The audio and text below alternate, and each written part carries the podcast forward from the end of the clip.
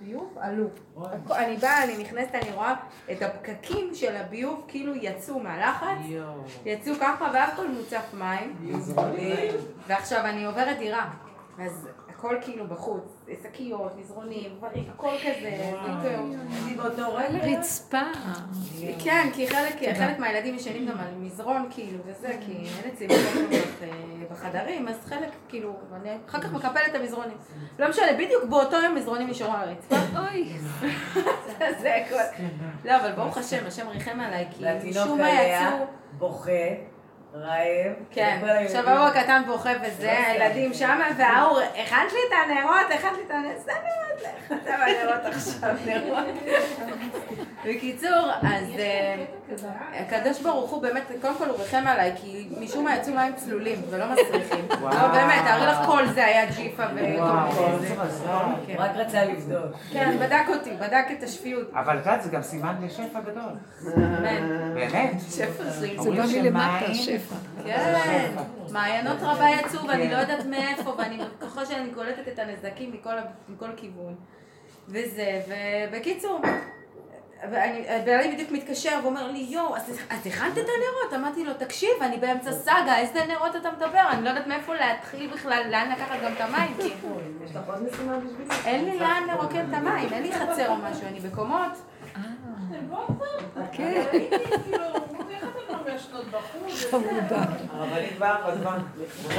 רגע, כל זה יצא מהמקלחת ואין לך לאן לגרוף את המים? מהמקלחת, אין לי לאן לגרוף. בקיצור... אמרתי, טוב, מה אפשר לעשות? קבלי, תתחילי לעבוד, כי אין לי יותר מדי עניינים, ובדיוק גם קפץ החשמל. וזה, והוא צורח, והוא, לא משנה, היה כאילו, זה חמוד. ואז בעלי עוד פעם מתקשר, הוא אומר לי, תראי מה זה, איזה יצר הרע, לא רוצה שנדליק נרות בזמן. אמרתי לו, אל תבלבל לי את המוח, זה לא יצר הרע, וזה לא נעליים, זה קדוש ברוך הוא, החליט שככה יהיה, למה לא יודעת, וזהו, אל תפריע לי. ניתקתי את הטלפון. והבן שלי, אחד מהם כאילו, וזה אמר לי, אמא, תביא לי מגב, ואל תדאגי, ביחד יהיה בסדר. יש לנו מלא מגבים בבית, הוא לקח מגב אני, והתחלנו פשוט להוציא למה עכשיו, שמתי לי איפה, למדרגות? איפה הוצאנו? הוצאנו למדרגות, והמדרגות לבחור, היה עבודה, אבל ברוך השם, בסופו של דבר, מה אני הגיע, זה, שמן, פתילות. אז זהו, זה הנקודה. מה, אם אני מנתחת את זה, בעלה רוצה להדליק נרות, כי אנחנו בתוכנית של עץ הדעת טוב. של התורה, מה היא אומרת לנו שצריך לעשות, יש מצווה ויש זמן הדלקת נרות והכל, והגברים הולכים עם המקום הזה. עכשיו, אנחנו הנשים נפתחנו לכיוון של הכרת התוואים והיסודות ולרדת למטה, כי הגאולה נמצאת במקום הזה, ושמה שעשו כל הדורות בתורה, שנשים הלכו עם הגברים, עכשיו זה כאילו חבורה של נשים חייבת לבוא לכיוון אחר, כמו אסתר בבית אחשורוש. ואז הכל שם חושך צלמות, יש בלאגן, והוא שואל אותך מהמחלקה הגבוהה. כן. נרות מוכנים, הכל, הלא, זה הולך לפי... הסופגניות חמות. זה כאילו, כמו שבשבת הבן שלי אומר, יש לי כל כך הרבה דברים להכין, כי יש אורחים, אנשים, וזה אומר לי, אמא, אבל אל תשימי את זה על ככה, כי את צריכה מתחת לזה, שזה לא יהיה כמו בישול ולא יהיה זה. אז אני אומרת לו, אני לא יכולה להגיד הרבה, אבל הצילו, אני הולכת להתפוצץ. אז אמרתי לו, לא, לא, אל תדאג. אה, הגוי של, אמרתי לו, הגוי של שבת יודע את העבודה של, הוא אומר לי, הגוי של שבת אה, יסדר את זה. אז הוא אומר לי, אסור להגיד לגוי בשבת. הוא עוד לא קולט מה אני אומרת לו, שזה בתוכי הגוי של שבת. אז... אז אמרתי לו, לא, הוא יודע, אמא, אסור להגיד לגוי לבד. אז אמרתי לו, לא, לא, לא, הוא יודע לבד, הוא לא צריך שיגידו לו. בקיצור, זה כאילו לא נתפס הדיבור. הכוח הפנימי של היצריות שצפה והלחץ של הגבוליות של הטבע הפשוט של אדם, שם נמצא בורא עולם. ואנחנו בתורת עץ הדת לא יכולים להכיל את זה. השם הוא יפה, הוא רוחני, הוא גבוה, הוא מסודר, זה, זה ככה אנחנו רואים את זה בכל הגן. זה הצפה, זה עצר הרע או זה הצפה? אבל זה באמת נכון. לא, הוא עשה לי את ההצפה, לא. והרגשתי אותו ממש, הוא מכבד איתה את ה... כי הוא בסיבה, הוא בסיבה. גם הגברים ככה עבדו כל השנה, שהשם אומר, הלוואי אותי עזבו ותורה תשמעו. אז התורה זה הסיבה, ואין השם, לא מחפשים את השם, מחפשים את החוקים, את הדינים, את הזה. אבל עכשיו אנחנו מחפשים את השם לגאולה. רצוננו לראות את מלכנו. אז עכשיו, הדבר הזה חייב עת לעשות להשם הפרו. זה לא שאנחנו מפרים את התורה, אנחנו נותנים משקל לתוואים, למידות, לסיטואציות, למצבים, ואנחנו לא דוחים אותם מפני הכוח הזה, אנחנו מתחשבים בהם. כמו שמוצאי שבת הם עשו סעודה, צמלה ומלכה, אז יש לה פסטו שהיא רצתה בשביל לתת לבת שלה שתעשה משהו.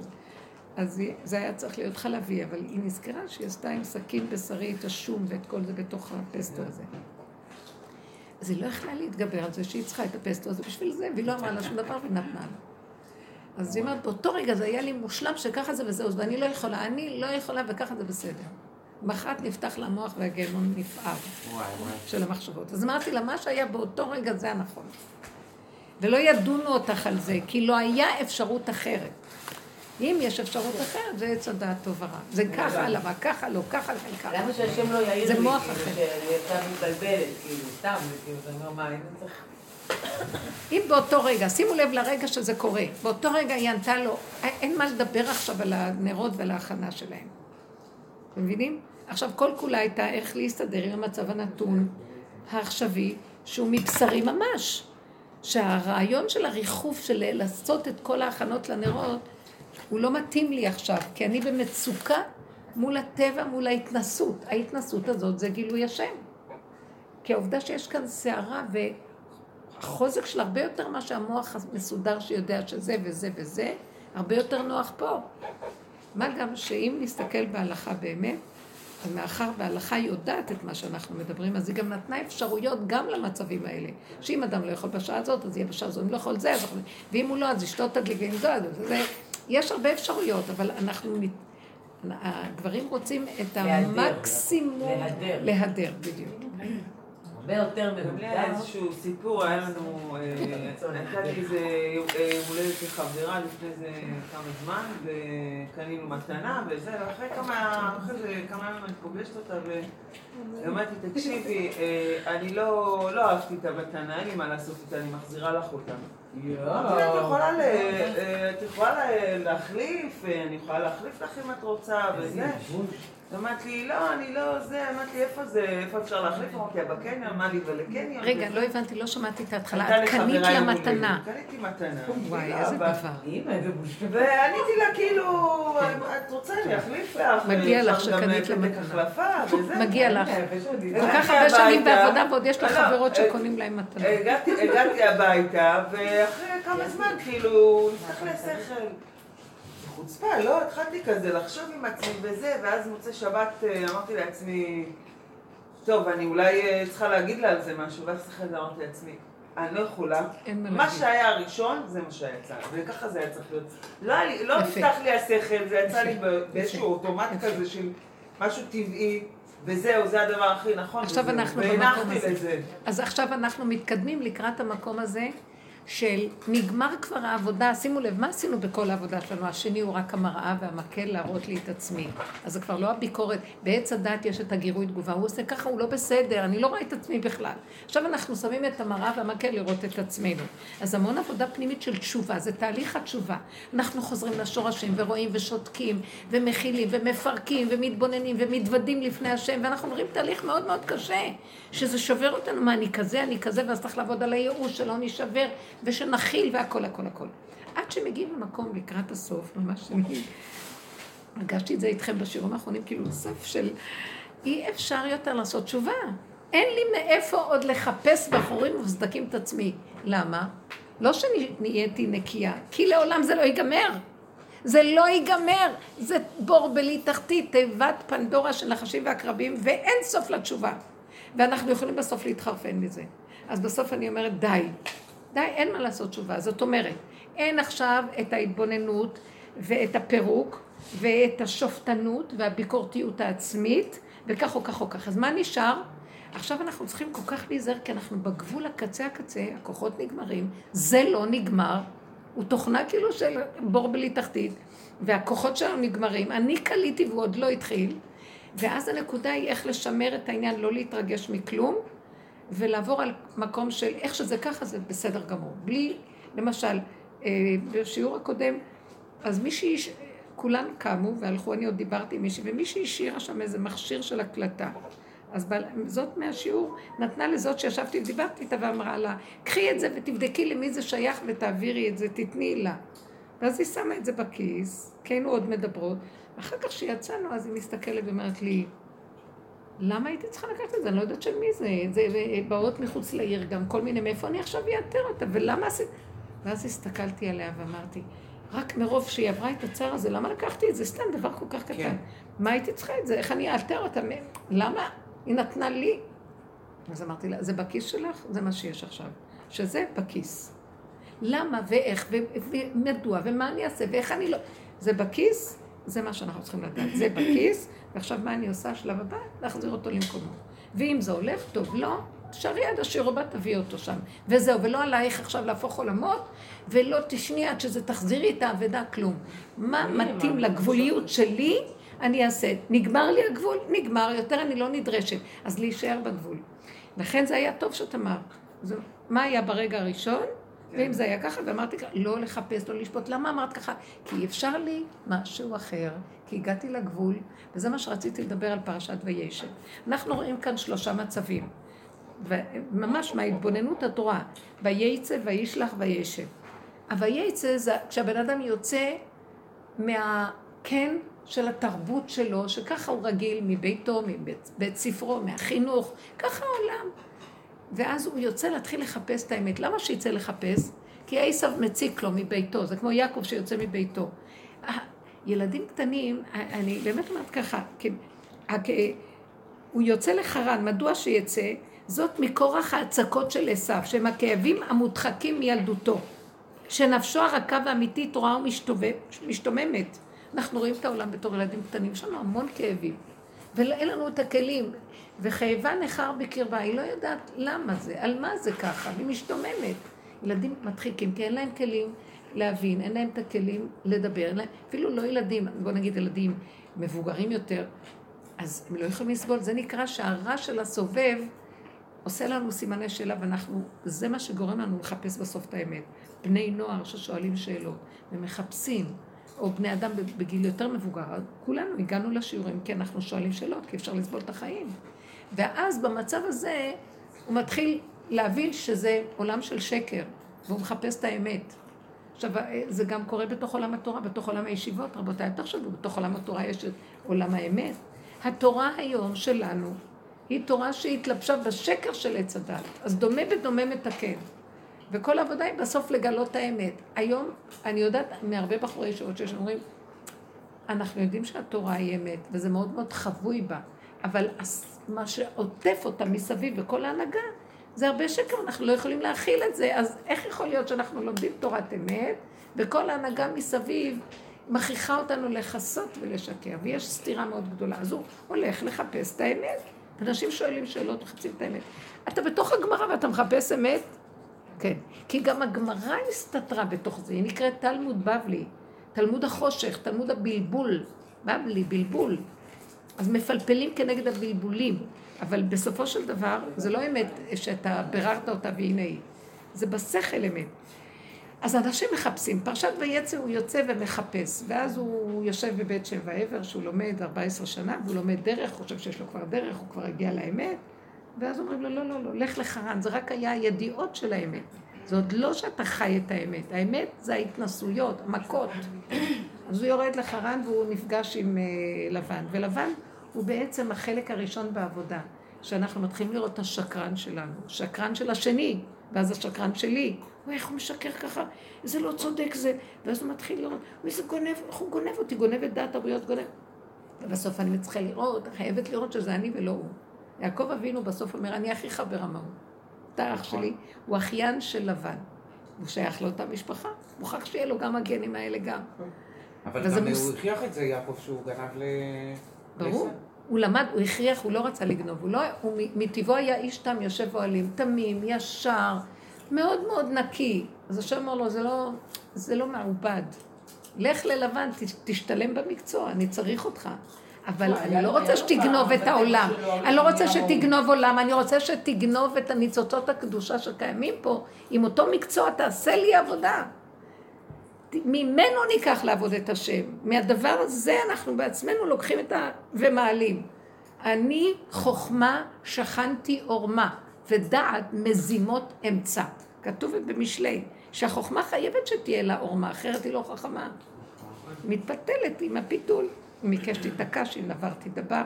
וזו ההשתלמות הראשונה שלו, והיה לו מאוד קשה, כי זה מול המוח של הדבר. זה לראות כמה שקר יש בתפיסה של העולם, בהנהגות, בשכל, הכל כאילו.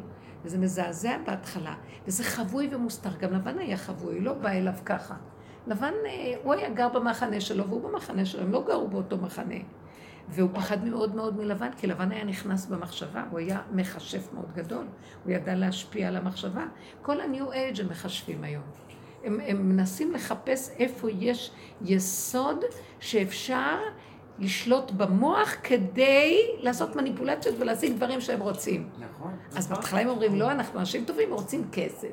בסוף הם רוצים את הכסף, רוצים כבוד, רוצים זה, הם נצלו את כולם כדי שישעבדו אותם לצרכים של הכבוד וה... וכל הדבר הזה. זה מאוד מסוכן. כל שטיפת מוח, הכל, הכל, הכל, כל דבר שאנחנו יכולים לעשות, אבל לוקחים זה שטיפת מוח, זה ההנחה שנכנס לנו. אין שום דבר שהוא נקי, פיור, כאילו.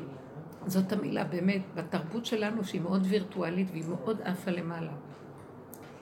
היא לא מתקרבת לעשיו, אנחנו בלבן.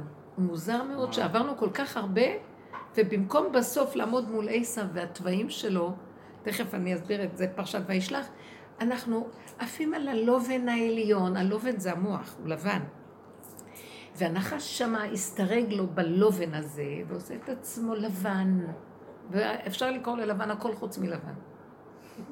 כולו רמאות, כולו תחמנות, כולו חנפנות ושקרנות, וגנבת דעת, גונב את הבריות, גונב מה שרק יכול. ויעקב, השם אמר לו, תשב שם, 22 שנה. בסופו של דבר הוא יוצא משם, הוא גונב אותו, גונב לו, הוא יודע באיזה צורה לגנוב לו את הממון שהוא גנב ממנו. הוא עבד אצלו הרבה שנים ולא קיבל את התמורה הנכונה. אז בסוף השם נותן לו לגנוב את הנקודה והוא בורח. גם השאלה שלי, למה יעקב בורח מלבן? באישון לילה ברח עם המחנה שלו, עם אשתו, עם, הנשים שלו, הילדים והכול. כי הוא גנב, כי הוא יודע שהוא גנב, גנב בורח. גנב מפחד, הוא בורח, יש לו את נקודת הגניבה בפנים. אבל השם אמר ללבן, אוי ואבוי לך אם תיגע בו, כי זה גניבה טובה מה שהוא עשה. בקיצור, השם שומר עליו. כי זה הגונב כן, מגן הפיתוח. כן. זה, זה חמודה, כן. אה, כתוב גם במשלי,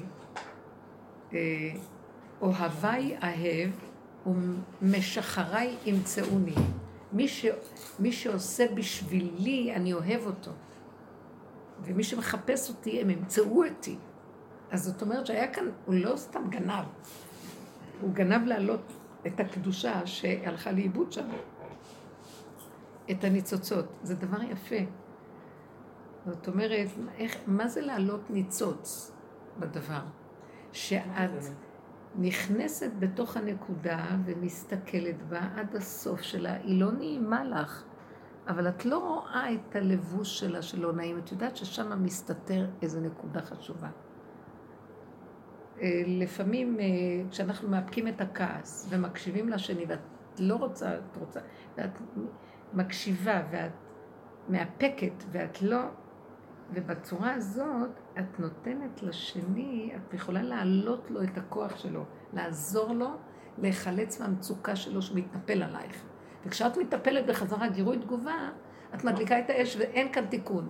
אבל כשאת מאפקת, שותקת, מסתכלת, וגם את חם ליבך בקרבך, את גם רוצה לענות בזה, אבל כשאת מאפקת, באותו רגע את נותנת כוח לנקודה פנימית, כי יש משהו שמסתתר, מדוע הוא מחפש אותי וכועס עליי. יש שם איזו נקודת אמת. תמיד. אני רוצה לציין בנקודה הזאת מה שאמרת שאמרתי על הדבר הזה, שהיינו בשיעור הקודם, ואני הרגשתי שכל עבודה שהוא נותן לי, השתבח שמו לעם, זה לחפש, זה עבודה של רב אושר, לחפש בתוך הפגמים, בחורמים וסדוקים בג'ורה, ומשם להוציא את השם. כי לחפש אותו בגובה זה בדעת, לעשות ברורים בענפי העץ, אבל לרדת לשורשים לחפש אותו זה לחוות את המוות פנים אל פנים. הוא אומר לי, בחורים וסדקים, ואז אני צריכה כמו הנחש להתעקש, כנראה שאני הנחש בעצמי. ואני חייבת לעשות דומה בדומה, להתפתל ולחפש ולהשיג, ואני לא אעזוב דבר עד שאני אפרק לו את הצורה להעלות אותו. וזה סזיפי, אתם מבינות? כאילו מישהו אחר יגיד, די, תעזבי את זה, לכי שלום, לא צריך. לא, אני אעמוד שם ואני אפרק, ועוד נקודה ועוד נקודה. ואז היא אמרה, זה מאוד... היא... אה, אמרה, זה פשוט, זה מאוד פשוט, אני לא זוכרת מה זה היה אפילו. זה מאוד פשוט, היה צריך לעשות ככה, וזהו, ללכת לפי המדינה. אני לא יודעת מה חוק המדינה, ונגמר. בשביל מה היא צריכה את כל הפלסוף הזה? ואז אני, אה, אה, באותו רגע התלהטתי. זה הרגיז אותי הפשטות שהיא אמרה, זה פשוט. ואז אמרתי, לא, את לא מבינה שזה נכון שזה פשוט, אבל אני צריכה דווקא להסתבך איתו, כי דומה בדומה מתקן. נכון, זה כאילו שתגידי, אה, אל תקחי חיסון. לא, תקחי את החיסון, תקבלי את המחלה, תתנג... דרך זה את מתחסנת. זה בהומופתיה ידוע, דומה בדומה מתקן. ואז באיזשהו מקום, אה, באיזשהו מקום אמרתי, את לא מבינה, זה פשוט מדי, נכון, אז זה כאילו בריחה מהנקודה, ואז לעולם אני לא מוצאת איפה נמצאת הנקודה. צריכים להתמעט וללכת איתה, והמון סבלנות, ועליי הייתה כולנה, זה קשה. כי זה... ואחרי זה שהלכתי הביתה, והסתכלתי על כל השיעור, וראיתי את האש שלי שעלתה לי, והתסכול הנורא שעם הסיפור הזה שאני מעל, העליתי אותו פה כמה פעמים, פעמיים, ופתאום ראיתי, רגע, השם שלח לך אותה להגיד נקודה נכונה. היא אמרה דבר, זה לא חשוב מה היא, שזה הטבע שלה, פשוט, והיא מאוד, הכל מאוד נקי ופשוט. אני, בתפקיד שלי, לקחתי מקום, בתפקיד של העבודה, לרדת לתוך הפגם ולשרש אותו. מאחוריו מסתתר הבורא עולם ולהוציא אותו. אבן מה עשו הבונים הייתה לראש פינה. תרד לאבן. אבן הראשה, מי רוצה ללכת? מאז יצא מתוק. אה, מהחומץ יוצא שמן. זה גילוי בורא. אבל לרגע ראיתי שאני עוד מעט משתגעת, אחרי הסיפור הזה, ופתאום, כאילו, השם החזיר לי את הנקודה, ואמרתי, אבל יפה אמרה לי דבר מהשם נכון. תפסיקי כבר. תפסיקי. יש איזה גבול גם שזה כבר עובר את הגבול ש... אז, אז זה מאוד העיר לי, והכרתי לה טובה גדולה מאוד. כאילו, אפילו שזה לא היה דבר אישי או לא אישי, היא הייתה כאילו שליחה לדבר שקלטתי, שאומר לי, כן. זאת אומרת, מה שהוא אומר לי, לכי בפשטות בטבע. אבל בטבע זה אני, בלי רגש. טוב, זה כבר סיפור אחר. אבל שאלה באמת, כן. נניח ולא היית מקבלת, לא, לא היית, אף אחד לא היה מעיר לך ואת לא... לא הייתי מתעוררת על זה, אז עד לאן היית מגיעה עם הקטע הזה? זה, באמת מעניין אותי. הייתי מגיעה למקום שאני הגעתי גם כן. לאן רצית להגיע? אני אמרתי לו, בגלל זה הגעתי לזה. כי כבר יצא לי, ואמרתי לו, לפני שאת עלית לי במחשבה עוד פעם, אמרתי לו, אני הולכת להשתגע. אמרתי לך, קיבלתי את המעטפה, הרגשתי, כאילו, אני הולכת להשתגע, זה כבר לא יכול להיות. אז זה כבר יותר מדי עשינו לך עבודה, יותר מדי אנחנו בחורים ובסדקים, והנחש יכול לפתל אותנו שם, אם אתה לא מתגלה, אנחנו בסכנה, תתגלה. זהו. כאילו הוא אומר, חיכיתי לדיבור הזה. תתגלה, לא יכולים יותר. אני מתהלכת בשבועות האחרונים, ותכף אני אגיע לזה, כי זה פרשת ויצא. אז תכף, אה, הקדמנו את המאוחר. אז הוא יוצא מלבן, לקח את מה שיצא, גנב והלך. גם הוא ידע איפה הגבול, איך הוא אמר?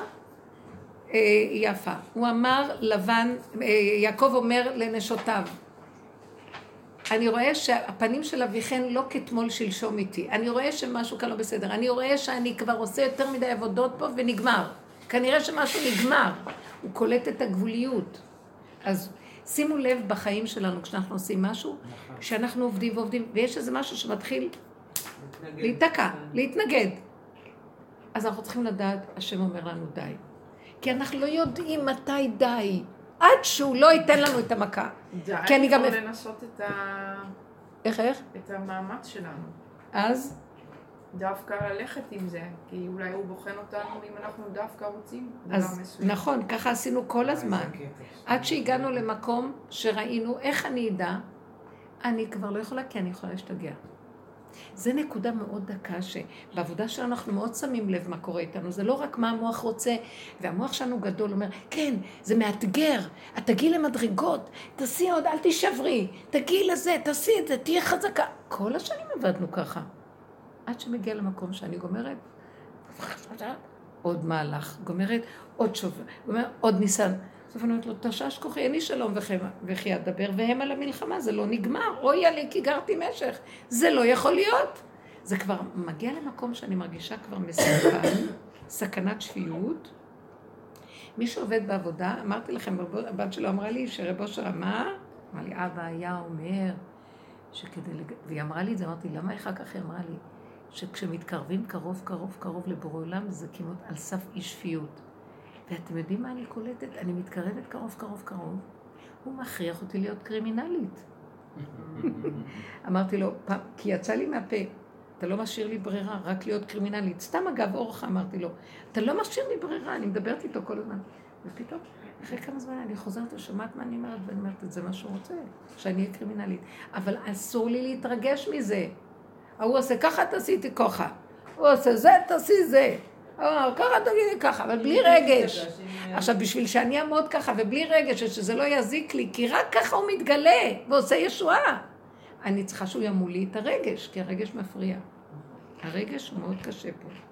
אז תבינו, בעבודה שלנו, שאנחנו מתבונים, מתבונים, טוב, בוא נלך עכשיו. הוא גמר את לבן, הולך לפגוש את עשיו. רבנית, תרשי לי רגע לומר משהו, כי זה, אני רואה שהמסוכן זה בגלל שכשאתה באמת עושה את העבודה, אז הרבה פעמים אתה הולך הפוך מהטבע הרגיל שלך, כדי בכלל לראות מה מסתתר שם. הרי איך תדע באמת, כאילו, מה, מה מפריע, מה, מה תכלס הבעיה, כאילו, אתה צריך לפעמים לעשות תני דוגמה. הפוך ממה שאתה רגיל. סתם דוגמה, אה, שראיתי בעצם ש... שיש לי טבע לרצות כל הזמן. כן. אוקיי? אנחנו מאוד בודקים בשיעורים פה את התוואים שלנו, כן. מנתחים אותם, כדי לראות את מציאותנו. למה? הקו המנחה פה, אני אומרת בשבילה, הקו המנחה של העבודה שלנו, שמאחורי השקר מתגלה אמת. אין אמת במחשבה. מחשבה זה מחשבת אמת. אבל אמת בפועל היא רק מאחורי ההתנסות, ואיך אנחנו נראים ברגע של ניסיון. זמן אמת, מה שנקרא. אוקיי. בכל אופן, זה היה נקודה כאילו, שאתה מסתכל על הדברים כאילו בגדול, אתה אומר, טוב, אני מרצה, בסדר. אבל בסופו של דבר, כאילו, אתה לא מבין למה אתה מרצה, אתה לא מבין מה הבעיה, מה מסתתר שם, מה, מה, מה התקליט שיושב לי כל פעם במוח, שגורם לי לעשות אותו אבל דיברנו על זה הרבה. לא- בואי, בוא נעצור רגע, למה את לא רואה מה? כי, זה, כי, כי יש שם שקר שמתחבא ואני לא רואה אותו. לא. חוזר על עצמו. הוא לא, יסוד אחד שחוזר על עצמו, אבל כבר דיברנו על היסוד הזה. בואי נפרק את, בואי נפרק את הריצוי. לדעת מהו הייתי חייבת לא לרצות. מבינה, הייתי חייבת לעשות את ההפך ממה שאני רגילה לעשות. כדי להבין מה שמסתתר בפנים שגורם לי לעשות את זה עוד פעם, עוד פעם ועוד פעם, למרות שאני יודעת שזה לא בסדר לעשות את זה. ואת יודעת משהו? ואחרי שהפסקת ועשית הפוך, תחזרי ותעשי עוד פעם את אותו דבר. נכון, ברור שאני ככלב ששב על קיאו. נכון, נכון, אבל שכשכן באתי ועשיתי את ההפך, שכן נתתי כן, הוא נותן, הוא נותן כזה עזרה לעשות את זה. אז ראיתי פתאום דברים שלא ראיתי קודם. כן. מה ראיתי? ראיתי קודם כל שהמוח שלי עובד באופן של יעילות. אם זה לא יעיל, אין לזה מקום, אין, אין לזה קיום כאילו במציאות, ומתוך היעיל הזה, אני מרצה. מבינה? אני יכולה לבטל את עצמי לחלוטין. תני דוגמה, תני דוגמה. אה, סתם לדוגמה, כאילו הייתי במצב ש... שרציתי כאילו באמת לעמוד על הגבול שלי, לשים לב מה נוח לי, מה לא נוח לי, מה, איפה, איפה מתאים לי, איפה לא מתאים לי. וכשהעמדתי אה, גבול, אז, אה, אז, אז, אז חזרו אליי עם אה, דברים. ואז אה, קלטתי, כאילו, סתם דוגמה, סיטואציה עם בעלי, שרציתי לצאת מהבית. אמרתי לו כבר מאותו בוקר, אני יוצאת היום, יש לי מסיבה כזאת וכזאת, יש לי עניין כזה וכזה, אני הולכת כאילו. והוא הסכים והכל, וזה הסתדר, ואז הגיע כאילו לקראת הערב. ואז אה, ביטלו את אותה מסיבה, ואני אמרתי לעצמי, לא משנה מה, את היום יוצאת מהבית, כי אני לא עושה את זה, ואני אפתח את עצמי שאני אעשה את זה. למה לא לנצל את זה? זהו. עכשיו, אה, הגיע כאילו לקראת ערב, עכשיו, זה שעות שהילדים ערים, ובשעות שהילדים ערים המוח שלי עדיין לא חושב על מה קורה אחר כך. אז אה, בעלי אמר לי, אז את הולכת בסוף למסיבה? אז אמרתי לו, היא התבטלה, אבל אני הולכת בכל מקרה, כאילו. אז הוא אמר לי, אה, כן, טוב, בסדר, אמרתי לו, למה אתה שואל? לא, כי אני רציתי ללכת לחדר כושר. אמרתי לו, אה, באמת, אבל אה, דיברנו על זה שאני הולכת אליו, אבל זה לא הולך להתקיים בסוף. אמרתי, כן, נכון, זה באמת לא הולך להתקיים. אז אתה צודק, אז אני לא, אז תלך אתה, כאילו, בשנייה אחת ביטלתי את עצמי לגמרי, כאילו, כל התכנון של כל היום, כל הפעמים שאמרתי לעצמי, את לא מבטלת, את הולכת, הסתיימו בשנייה אחת שכאילו זה לא היה לי הגיוני במוח, כאילו, וויתרתי ברגע אחד.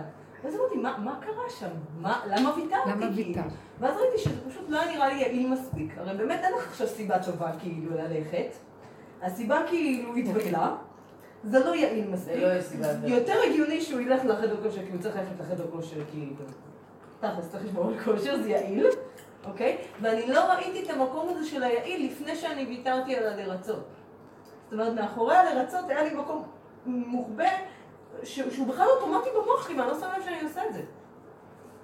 מבינה מה אני אומרת? שכדי להגיע לזה הייתי צריכה כאילו לעשות משהו שהוא ההפך ממה שאני רגילה, בלי להבין איך זה הגיוני. משקפיים, את רואה?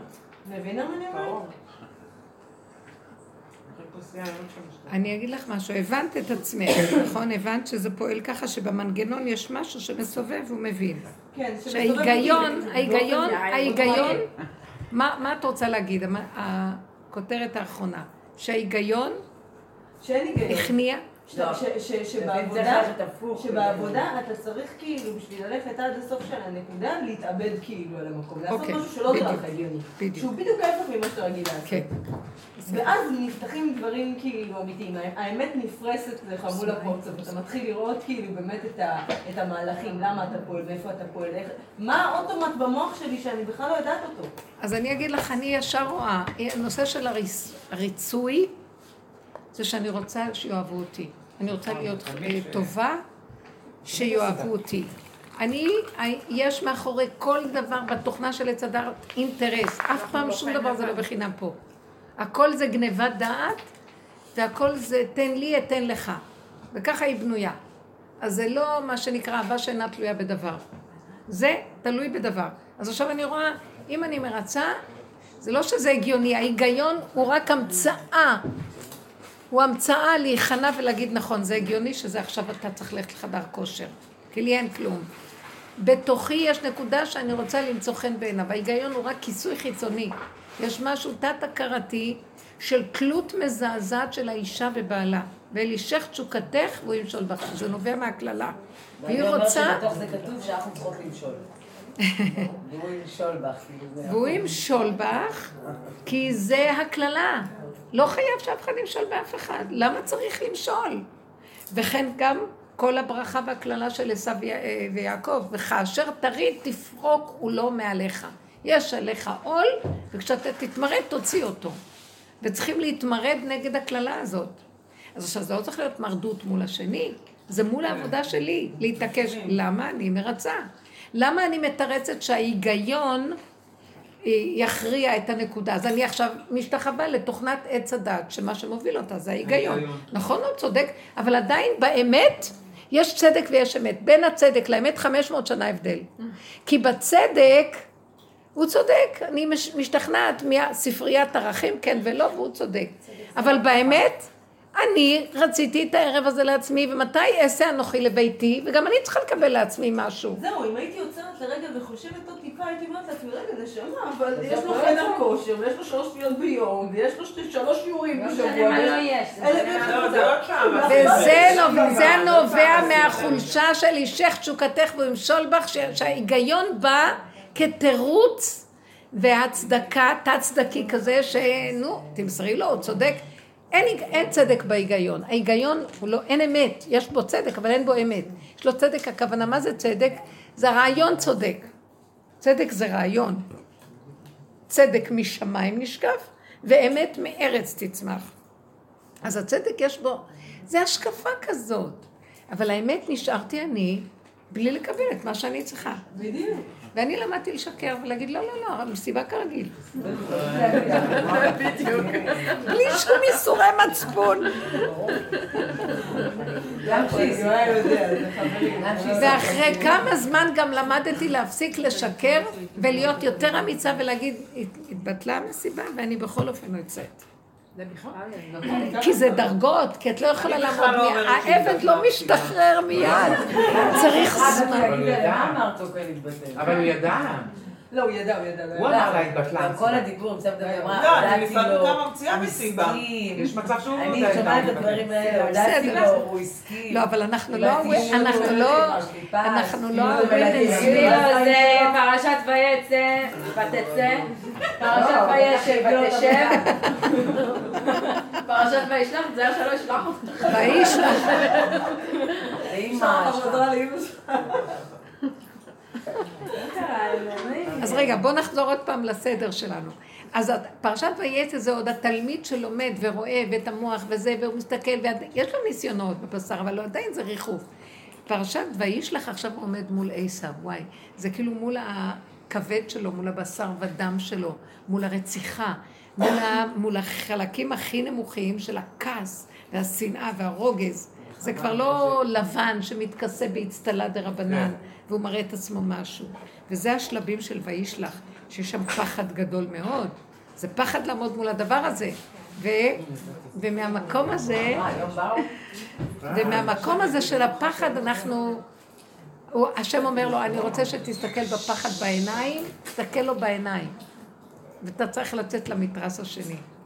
ולא שאי פעם זה, זה יכול ליפול, אבל זה בכל אופן היה לו איזה רגע שהוא היה חייב, איך הוא ניגש לעשו? אני מפרשת את זה שהוא קודם כל פגש את שרו של עשו, לפני המפגש עם עשו. כן. הוא פגש את הקשר הרוחני שלו, זאת אומרת, את, ה, את הנפש שלו שבדבר. הוא פגש את הפגם שלו. אתה מלא חרדה מפני הרציחה. ויירא יעקב, וייצר לו. אומר, רש"י אומר, ויירא שיעקב, שעשו יהרוג אותו, וייצר לו שהוא יהרוג את עשו, גם הוא יכול להרוג. כי כשנכנסים למהלך כזה, או הורגים או נהרגים. אז הוא פחד מעצמו. המלחמה כאילו... המלחמה מכריחה את המצב הזה, ואז במקום הזה הוא ניגש להכרה, הוא ראה את עצמו, הוא אומר, אבל אני אחיו, הצילני נא מיד אחי מיד עשיו. אני באיחוי איתו, אני והוא דומים. אח מלשון איחוי, חיבור. אני קשור איתו. יש לי את אותן תכונות. אבל אתה לא רוצה שהם יצאו כמו שעצב בהפקרות הוציא, אבל אתה רוצה שאני אכיר אותם ואודה בהם. כל העבודה הזאת היא עבודה פנימית של אמת. זאת אומרת, תכיר את האמת. אתה עשב, אתה לבן, אתה גנב, אתה רוצח. תכיר את זה. תוציא את זה, התורה לא מרשה לנו, אבל תכיר, מה קרה לנו בתורה של הגלות? כיסינו וכיסינו וכיסינו, ברחנו לשמיים, אנחנו, מה פתאום? בגלל זה האומות שונאות אותנו. יש תת הכרה בשנאת האומות, שאנחנו לא מודים בפגם. לכן הם אומרים, אנחנו הגנבים הכי גדולים, אנחנו, הם כועסים על היהודים. היהודי היה צריך להגיד לעצמו, כמו עבודת יום הכיפורים, כן? אני יכול לעשות את העברות הכי גדולות. ורק אתה שומר עליי, שאתה מחזיק אותי, ואני בהחלט יכול להיות... יהודים זוכרים את זה לזכותם, כאילו אנחנו, הם לא אומרים השם שומר עלינו את בדיוק, הם זה משהו אחר. הם זה משהו אחר. גויים שאומרים להם, מה אתה גוי, מה אתה מתנהג כמו גוי. אני אגיד לך, הבעיה העיקרית עם העניין הזה, זה שבאמת חושבים שתיקון המידות, המשמעות של זה, זה שלא יהיה לבן אדם מידות רעות. בדיוק. שינוי, שינוי, אנחנו משתנים. רב אושר... אתה לא משתנה, אתה מתפתח, אתה לומד לחיות עם הפגמים שלך. אין כזה לא דבר להשתנות, אין מציאות של שינוי. באמת, אתם יודעים משהו, באמת. יש רק דבר אחד, שכן יש לנו התאמנות על איפוק הדבר, כן. ולא להוציא אותו, ולעדן לא אותו בפנים. ואנחנו, היהודים יותר מעודנים מהגויים בכל הדורות, בגלל ההלכות והמצוות והכל, אנחנו זן אחר, אבל זה לא אומר שזה לא קיים בפנים. ברגע אחד שהשם מביא איזה ניסיון לא עלינו, יכול הכל לצאת. אתם יודעים שהיו סיפורים של השואה שהם לא מפורסמים כל כך, שאנשים אכלו אנשים. כן. במצבים מאוד מאוד קשים. מי יכול לעמוד בכלל בדבר הזה? לא, היו כמה סיפורים של הצדיקים שפרסמו, אבל היו יהודים שהתעללו ביהודים, האלה קאפו. היו מצבים קשים מאוד מאוד מאוד, ואל ידון רוחי באדם, כי יצר לב האדם רע מנוריו. מחשבות ליבו רק רק כל היום, זה דבר שכתוב בפרשת בראשית בסוף, שהשם אומר, אי אפשר, אי אפשר לי לדון את האדם וכל הזמן להחריב אותם, כי אי אפשר להם להתקיים פה. הם ביסודם כאלה. אבל התורה מעדנת אותנו, מחזיקה אותנו. אבל מה שקרה לנו, היינו צריכים לקיים את התורה, כי השם נותן לנו אותה, אבל לדעת את הפוטנציאל שלנו, וזה מביא שפלות לפני השם. מה עשינו? התכסינו, ואז אנחנו בכזה גדלות וחשיבות וגאווה שאנחנו... אה, ואנחנו הולכים ככה בגויים, יהודים הם משהו מיוחד, וזה מה שהם שונאים, הגויים. זה מרגיז אותם. אה, יהודים הם נעלים. אנחנו העם הנבחר, וכן כל מיני דברים. זה גם מרגיז את החילונים. זה אותו דבר. זה אותו דבר לצורך זה. זה תמיד הם שופטים אותם. הנה, הוא אנס והוא דוס. הוא אכל, הוא עשה זה, וזה בעלי אומר... זה חילול השם. מה זה משנה למה זה חילול השם? כי השם, אתה לא מקדש אותו, אתה מקדש את האגו שלך. ואת השם השארת מאחורה. אבל זה לא חילול השם, כי אם בטבע שלי... זה חילול השם. גם אם אני דתי, יש לי דברים. כי זה יצא החוצה, כי אם היית עובד בשפלות, זה גם היה יוצא, לא יוצא החוצה. היית מאהיב שם שמיים על הבריות. ככה אתה משניא אותם. אי אפשר לסבול את הגאווה. עכשיו בוא נגיד, מגיע לך כי אתה משהו משהו, תן להשם להמליך אותך. ולא אתה תמליך את עצמך. במקומך יושיבוך או בשמך יקראוך, ולא שאתה תשב את עצמך ואתה תקרא לעצמך שם. אבל עד הבעל שם טוב, באמת יהודים היו מרוסקים. לא היה כמו היום, כאילו היה את התלמידי החכמים הזה, והיה את את העמי הארצות שלא יודעים לקרוא. אז היה חייב כנראה להעלות קצת משהו כאילו, אה, להחזיר... כאילו להחזיר להם סוג של כבוד, ואז... אבל התורה של הבעל שם טוב בכלל לא דיברה על הדבר הזה. התורה של הבעל שם טוב דיברה שאנחנו פשוטים. היא נתנה גושפנקה לפשטות, לבהמיות שלנו. הוא לקח אותם תמיד לראות סיפורים הכי פשוטים שהעולם הליטאי לא הבין מה. הוא לקח אותם לראות אדם שאוכל, אוכל, אוכל, אוכל, ובסוף בוחר ואומר, אני לא יכול יותר לאכול, מדבר לאוכל, כאילו, אני לא יכול יותר להעלות אתכם, כי כבר אין לי כוח להעלות ניצוצות. כאילו, בעולם החרדי הליטאי בכלל, מה זה, זה רמה של... אה, כל מיני כאלה סיפורים נסתרים שיש לא, בהם. אז זהו, שעד הבעל שם טוב לא ידעו נראה לי שפלות, כאילו. לא ידעו מה זה. אז לא לפני זה היה צריך כאילו. לעלות, לעלות כדי שהיהודים לא יתרסקו בגלות. ואז בא הבעל שם טוב ובעצם גילה את, ה, את הנקודה הזאת שצריך לעבוד יותר פנימה. כן, למה אתם שווה עולים. למה אתם, לאן אתם הולכים לעלות? תרדו למטה ותראו את עצמכם ותשתוו עם העם. כאילו, התלמידי חכמים דבר אחד, והעם היה דבר אחד. וזה לא... היה צורך לזה אבל, היה מקום לזה, כי התלמידי חכמים עשו את התיקון העיקרי. כן, הם היו. הם למדו והם תיקנו בענפים של העץ, בסבך של היער הם תיקנו. עמלק מול הדעת של החכמים, הם תיקנו אותו בדעת. אז עכשיו הדורות, העם צריך לתקן אותו במידות. זה לא נגמר, עובדה, תראי, כל החכמים תיקנו, נכון? המון עבודה נעשתה. תקשיבו, העולם נראה אחרת היום, אין עבדים, ויש מה שנקרא אה, חירות האדם, וכל מיני דברים. ומצד שני, תראו בתוך השורשים איזה רוע יש, ואיזה שקר, ואיזה גניבה, ואיזה קלקול. עכשיו העם יקום ויגיד, אתם רק כלפי חוץ נראים כל ההנהגה וכל השלטון, אתם חושבים שאתם נאורים וזה, אבל בפנים אנחנו רואים הכל רקוב. לא רואים את זה היום? אז העם, לקראת הסוף העם יקום, זה משיח בן דוד. משיח בן דוד יקום ויגיד, זה הכל רקוב. זה הכל כאילו. נכון עשיתם תיקונים שם, זה בדעת של הדבר. אבל במידות, בשורשים, הכל נשאר דפוק. בואו נרד לתוך השורשים. כל העבודה של המושר זה לרדת לשורשים ולראות. וגם כשיורדים ויורדים ויורדים, מגיעה איזו נקודה שאני אומרת לו, אני, אם אני ארד עוד קצת, אני יכולה גם להשתגע. כן. זה אי אפשר לבן אדם לרדת כל כך, אתה חייב להתגלות. ואז אני אומרת לו, אתה חייב להתגלות. הנה עכשיו ימי חנוכה. כל הדלקת הנר היא למטה, אנחנו עשרה טפחים. ההדלקה היא צריכה להיות מלמטה, ואסור שזה יהיה גבוה. וכי כל העניין של האור, האור הגנוז זה דבר פלא פלואים, תקשיבו טוב טוב.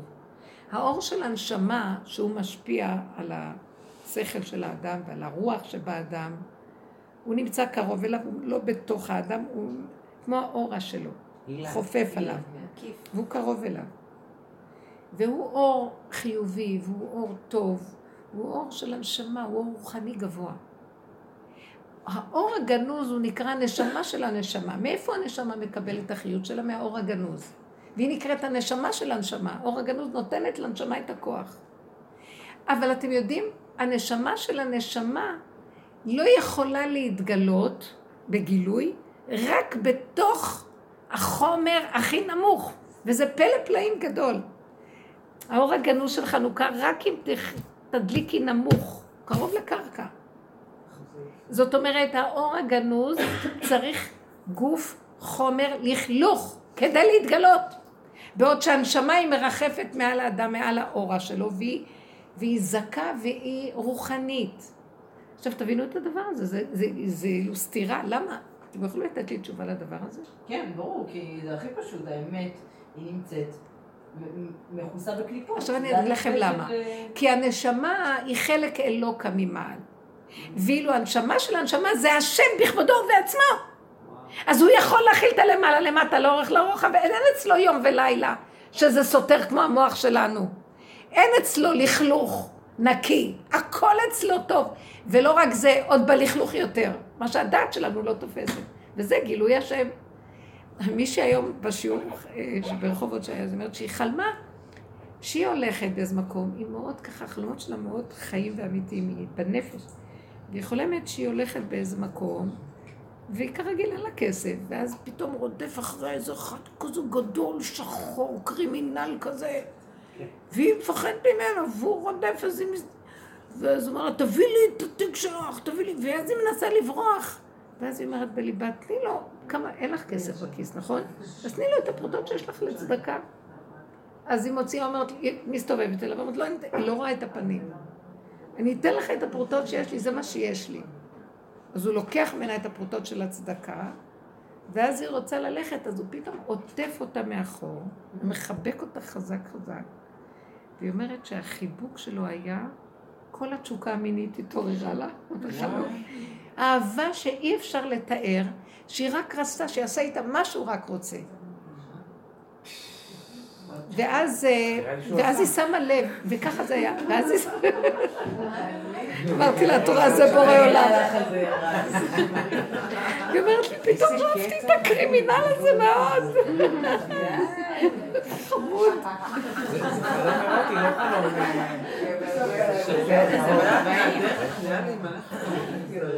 אני שמעתי שכל העניין שלי... יש בתת הכרה לאישה אהבה לקרימינלים, יש שם כנראה איזו ידיעה ששם נמצא השם.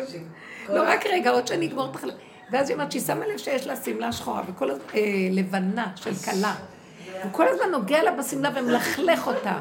ומלכלך אותה עד שהוא לכלך לה את כל השמלה, ואז הוא התלבש בשמלה. כאילו, עכשיו תקשיבו, היא אומרת, היא אומרת שהיא התעוררה מהחלום, ואז היא שאלה אותנו, אז אמרתי לה, זה ברור? חלום ברור, השם מתגלה, הוא אומר, אתם מתייפייפים ואני אלכלך אתכם עד שתבואו לכיוון שלי, ותודו באמת שאתם בכלל כלום. לא נקיים, לא כלום, הכל דמיון של עץ הדת. זה הקלקול של עץ הדת, שאכלנו והייתם כאלוקים. אז קודם כל אנחנו מאוד מאוימים שלא נהיה מושלמים ויפים ומוצלחים וגבוהים, ועוד מעט נגיע ועוד מעט אנחנו מגיעים. וזה בדיוק הקלקול של התוכנה. כאשר באמת אנחנו בשר ודם, ורק בורא העולם יכול להיות באמת, ואני לא יודעת מה הוא יכול להיות, נקי, לא נקי. הוא לא בהישג דעתי, מה זה נקי אצלו, לא נקי. אז לפחות המושג הזה שמראה לי, אל אתם מחפשים אותי בהפוך, בהפוכה אתם מחפשים אותי. אני כולל הכל. אבל דווקא אני אבוא אלייך בלכלוך, כי את חושבת שאני בנקי. אם תחפשי את הלכלוך שלך ותודי בו, כמו עבודת יום הכיפורים, שמה מגיע לובן העליון. מידת הרחמים מתגלה וכולם יוצאים כמו מלאכים לבנים. ולא עשינו כלום, רק התוודענו על השלילה. אחר כך יבוא הפורים ונצחק ונגלה את המסכות שהכל זה דבר והיפוכו, המן ומרדכי, זה לא משנה, זה הכל מצחיק, עד דלא ידע. אבל באמת באמת העבודה של להכיר את הפגם היא עבודה שאנשים לא יכולים לסבול אותה. כי הדת שלנו לא סובלת את הדבר הזה. אני יודעת מעצמי כמה עבודה אני עובדת. מגיע דבר שסותר אותי ומחליש אותי בשלילה, אני נגמרת. ושם אני צריכה לעמוד ולהגיד לו, כן, זה מה שאני. והסוף זה פרשת וישב. וישב, אחרי שהוא גומר את כל המעברים, ויצא, וישלח, הוא נלחם מול לבן, נלחם מול עשיו, הוא רואה את עצמו, נלחם עם עצמו, זו עבודה פנימית של מלחמה. השני הוא רק המראה והמקל. ובסוף הוא מגיע לוישב, אז הוא אומר, טוב, עברתי את הכל, והשם אוהב אותו, מחבק אותו, אומר לו, ויבוא שלם אה, בגופו, שלם בממונו, מה זה שלם בגופו? כל הסטרס והכאבים הנוראים של העבודה הזאת היא עבודה לא פשוטה, אנחנו מחוצים, נמחצים. זה, אני זוכרת את החברים של רב אושר בשנים קודמות. מדי פעם הוא היה אומר למישהי, תיסעי קצת לנוח, תיסעי לזה, לכי לחמי גש, לכי להתאשפז קצת. כן, זה לא פשוט, עבודת הנפש היא לא קלה. ובייחוד שהיה צדיק אה, חי, גם עכשיו זה עובר דרכנו, אז אה, זה, זה היה הרבה יותר סוער. אש סביבה נסערה מאוד. הייתי באה אליו, מבקשת ברכה חוזרת, התהפכו לי החיים. הכל, כלום לא הלך. חורבן על חורבן. אז אני באה לבקש ברכה, נהיה לי הפוך, לא הבנתי בסוף. רציתי להרוג אותו. מה זה, איזה מין צדיק אתה? כך... לא מתאים, לא מתאים. ואחר כך ראיתי ש... אבל מה שכן, תמיד היה שם אהבה עמוקה פנימית שידעה שזה נכון והכי טוב. כן. זה תמיד ליווה אותי, אבל זה הרגיז. עד שמגיעים לקצה. ובישב הוא רוצה קצת להתיישב בנחת. קפץ עליו רוגזו של יוסף. ביקש יעקב לשב בשלווה. קפץ עליו רוגזו של יוסף. מה, אחרי כל זה אתה רוצה עוד פעם איזה, אני כבר לא יכול להכיל. הוא אומר לו, עכשיו תדע לך, בהתיישבות, ההתיישבות זה השליבות. זה אתה, אתה אין לך לאן, הגעת, טוב, לך לעולם הבא, לך לנוח באיזה הר. לא, אתה תגור בטבע, בעולם. אבל אתה, העולם לא שלך ואתה לא של עצמך, אין אני. זה שלי העולם. זאת אומרת, הרגש, בוא נגיד מי זה אני? אני זה לא רק השכל, כי אין לנו שכל באמת. זה שכל פרשני, זה שכל שיש לו נקודה וישר את מתרחבת, ויש רגש. זה נקרא השכל של האדם. אז זה לא שכל אמיתי. אז הוא אומר, הרגש הזה גורם לך את כל הבעיות שלך. מה אכפת לך אם אני מביא לך רוגז? אתה מפרש שזה רוגז. אני הבאתי לך שיוסף איננו. אם לא היית מתרגש, היית קולט שהוא חי. כי יצחק אבינו ידע שהוא חי. כי לא היה לו את הקשר הרגשי ליוסף, כמו של יעקב. יעקב היה אחוז רגשי, וזה מה שאנחנו יכולים לדבר על ילדים והורים. למה הוא אמר לו שהוא חי? מה? למה הוא לא אמר את זה ליעקב?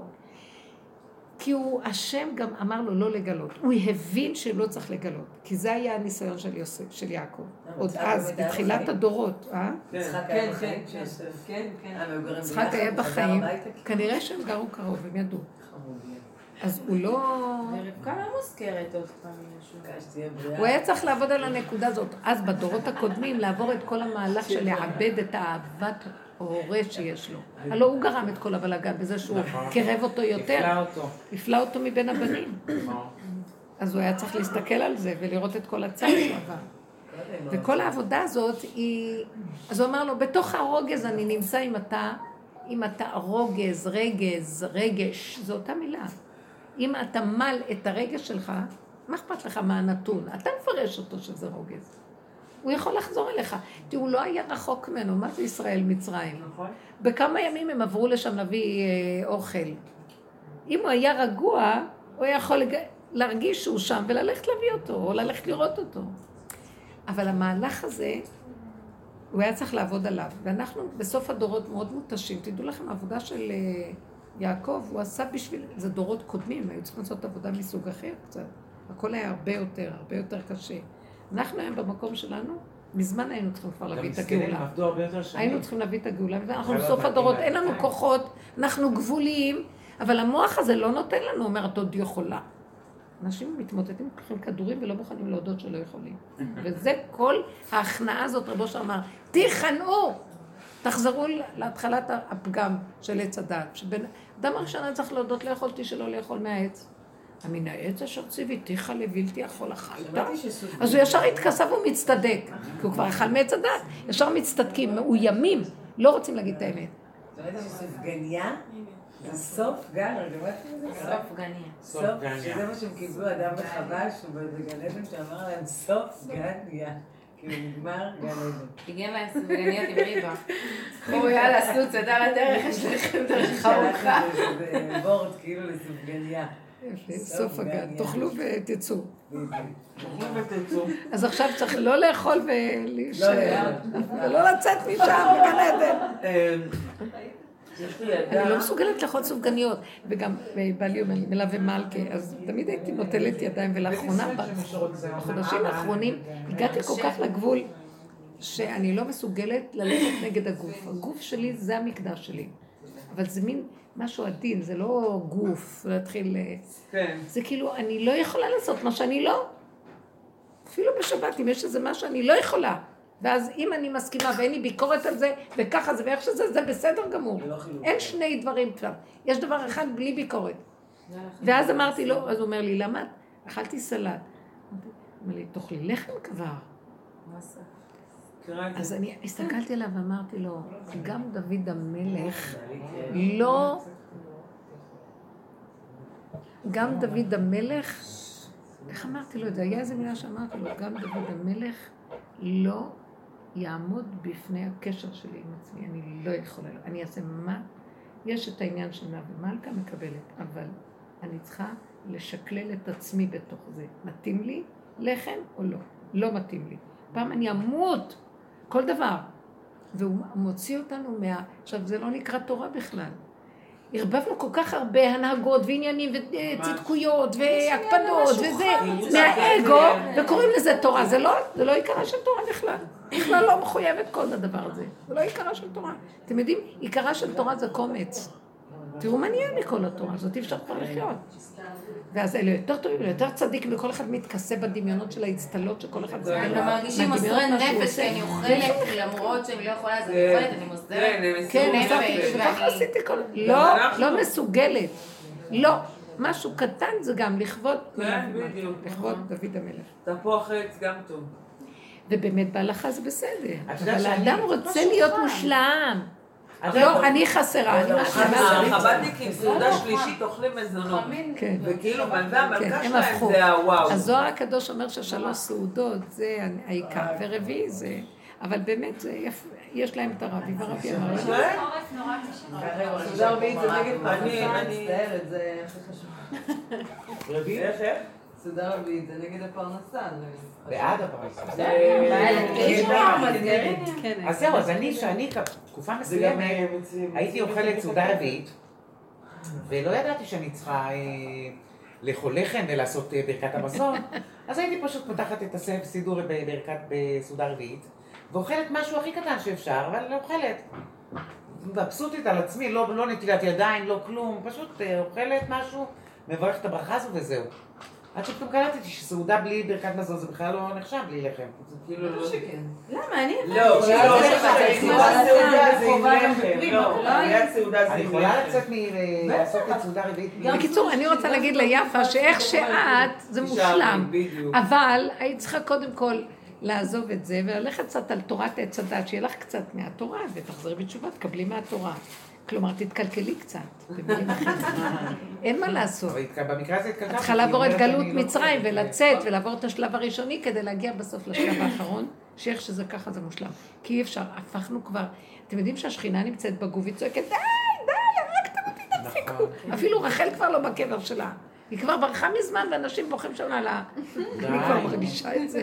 זה היא ברחה. מה, משם היא ברחה? איפה הם כולם? הם כבר לא יכולים לשמוע את היללות. אני רוצה להגיד לכם שהגלות הזאת לא תפסיק אם לא נפסיק את היללה. כי השם צילך על יד ימינך, את עושה ככה, הוא עושה ככה. אנחנו בצער ובצער, תפסיקו לבכות. ואנחנו בעץ הדת חושבים, אני אבכה, אז אני אעורר אותם לגאול אותי. אני מתביישת והם שאני אומרים לי, לא, את לא מבינה? יורד, לא- שאני לא בוכה, אני מרגישה שאני לא בסדר, שאני לא בוכה. כן. שלא... הדור החדש, הדור החדש הוא כזה. לא בוכים, לא אכפת להם, רק רוצים שיהיה להם כיף ונעים וטעים, וזה דור הגאולה. יואו, הרבנית, את יודעת מה קרה לי יום אחד? נסענו ל- לרבי מאיר. עכשיו, מה הקטע? אצל רבי מאיר בעל הנס יש בחוץ בסטה. של מישהי שמוכרת שם מטבחות וזה ועניינים. חגיגות. עכשיו, תמיד אני הולכת, מה זה כאילו צדיקה וזה. אז נסענו לטבריה, היינו בחופשה, ואז אמרתי לבעלי, שמע, חייבים ללכת. לרבי מאיר, אה, חייבים ללכת לרבי מאיר. והראש שלי עובד על הבסטה. עכשיו, אני אומרת, בוא'נה, איזה כאילו, מה עובר עלייך? מה, כאילו, אני מצאתי את עצמי. יש לה בן שקוראים לו שי מאיר על רבי מאיר. חצי, יש- אני מוצאת עצמי חצי שעה בבסטה מתלהבת, מפרקת 200 שקל. ולא נכנס לרבי מאיר. ואז אני אומרת, טוב, לא נעים. נכנסת לרבי מאיר, קוראת שלוש מזמורים ויוצאת.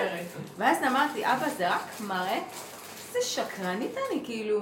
כן, אני ומה אני שקרנית. אעשה, כאילו? אני, את האמת אני אגיד לך, תאווה, כאילו, מה אשכרה, התאווה הכי נמוכה של אישה.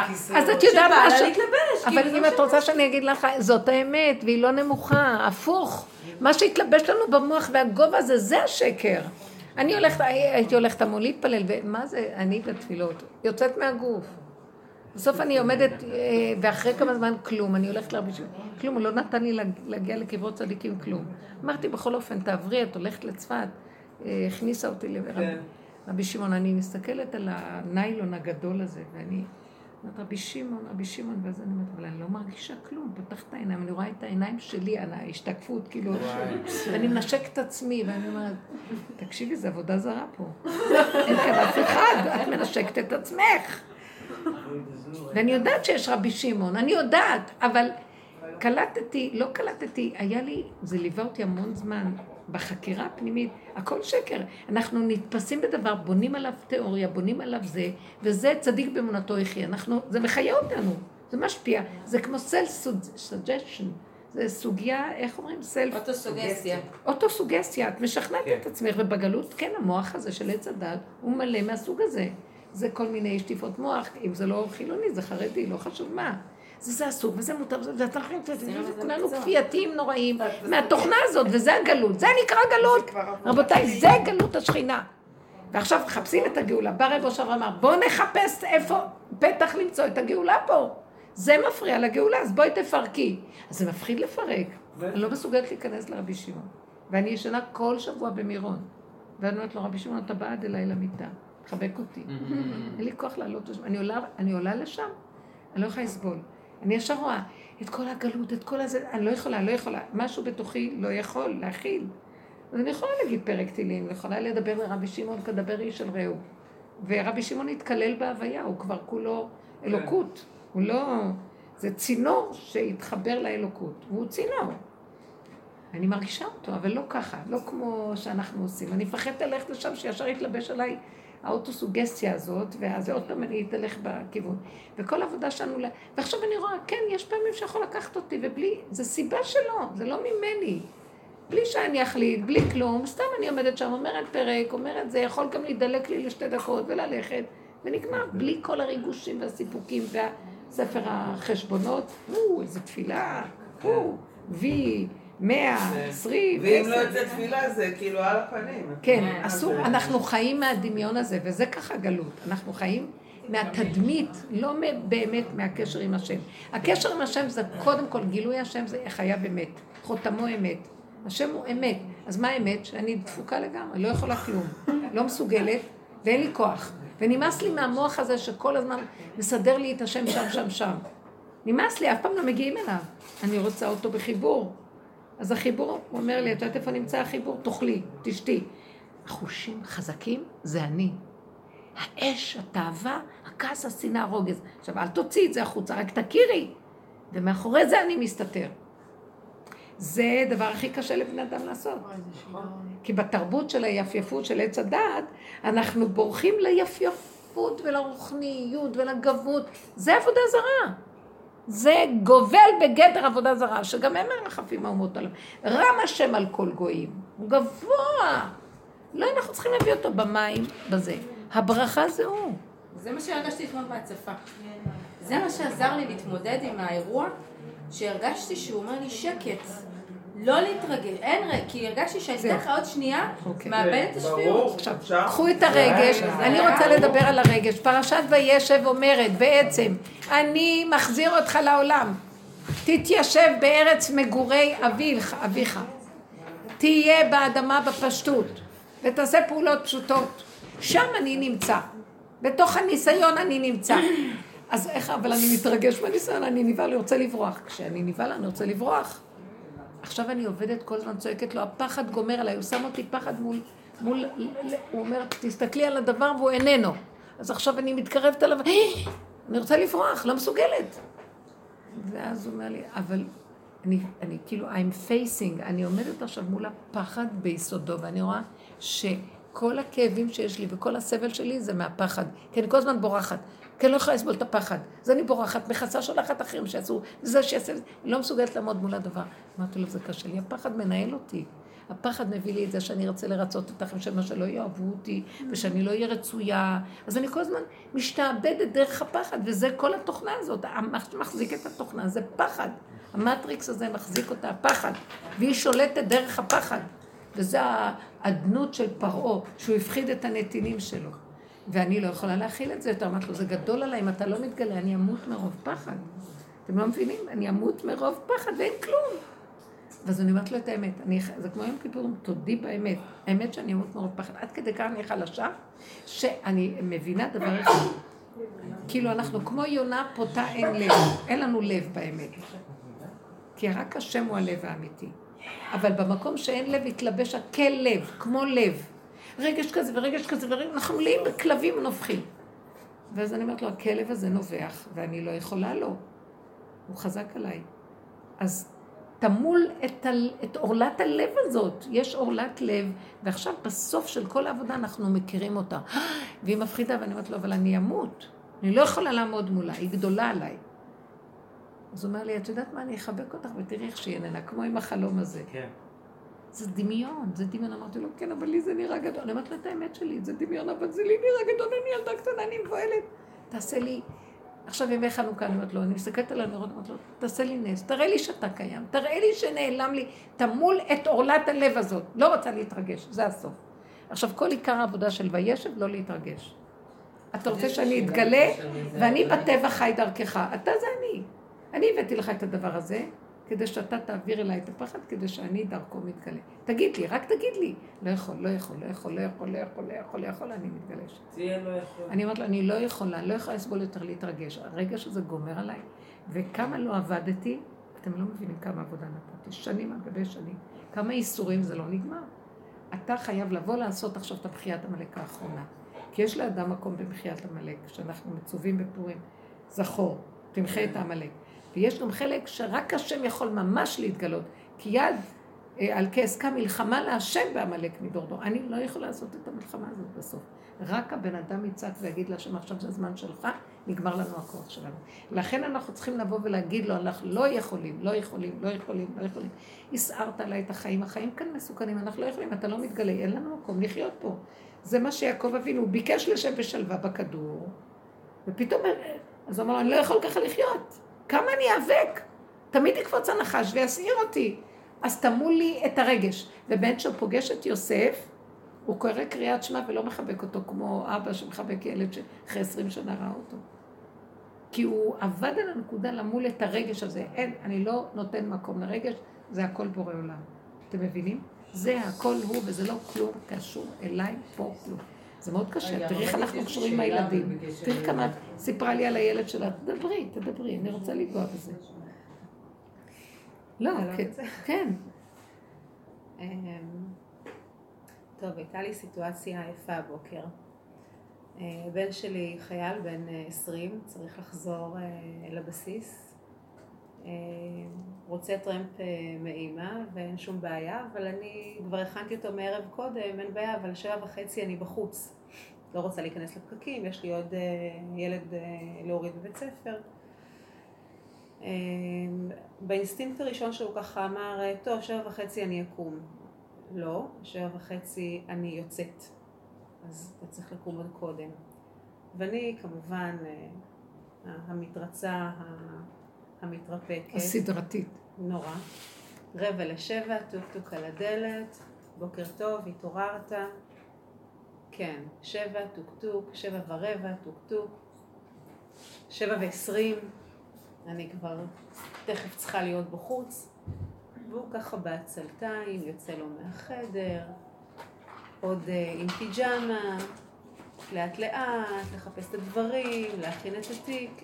Uh, חמוד שלי, שעה, אני צריכה לצאת כבר. כן, כן, uh, שבע וחצי הבחור נכנס לשירותים, אני צריכה לצאת. טוב, טוב.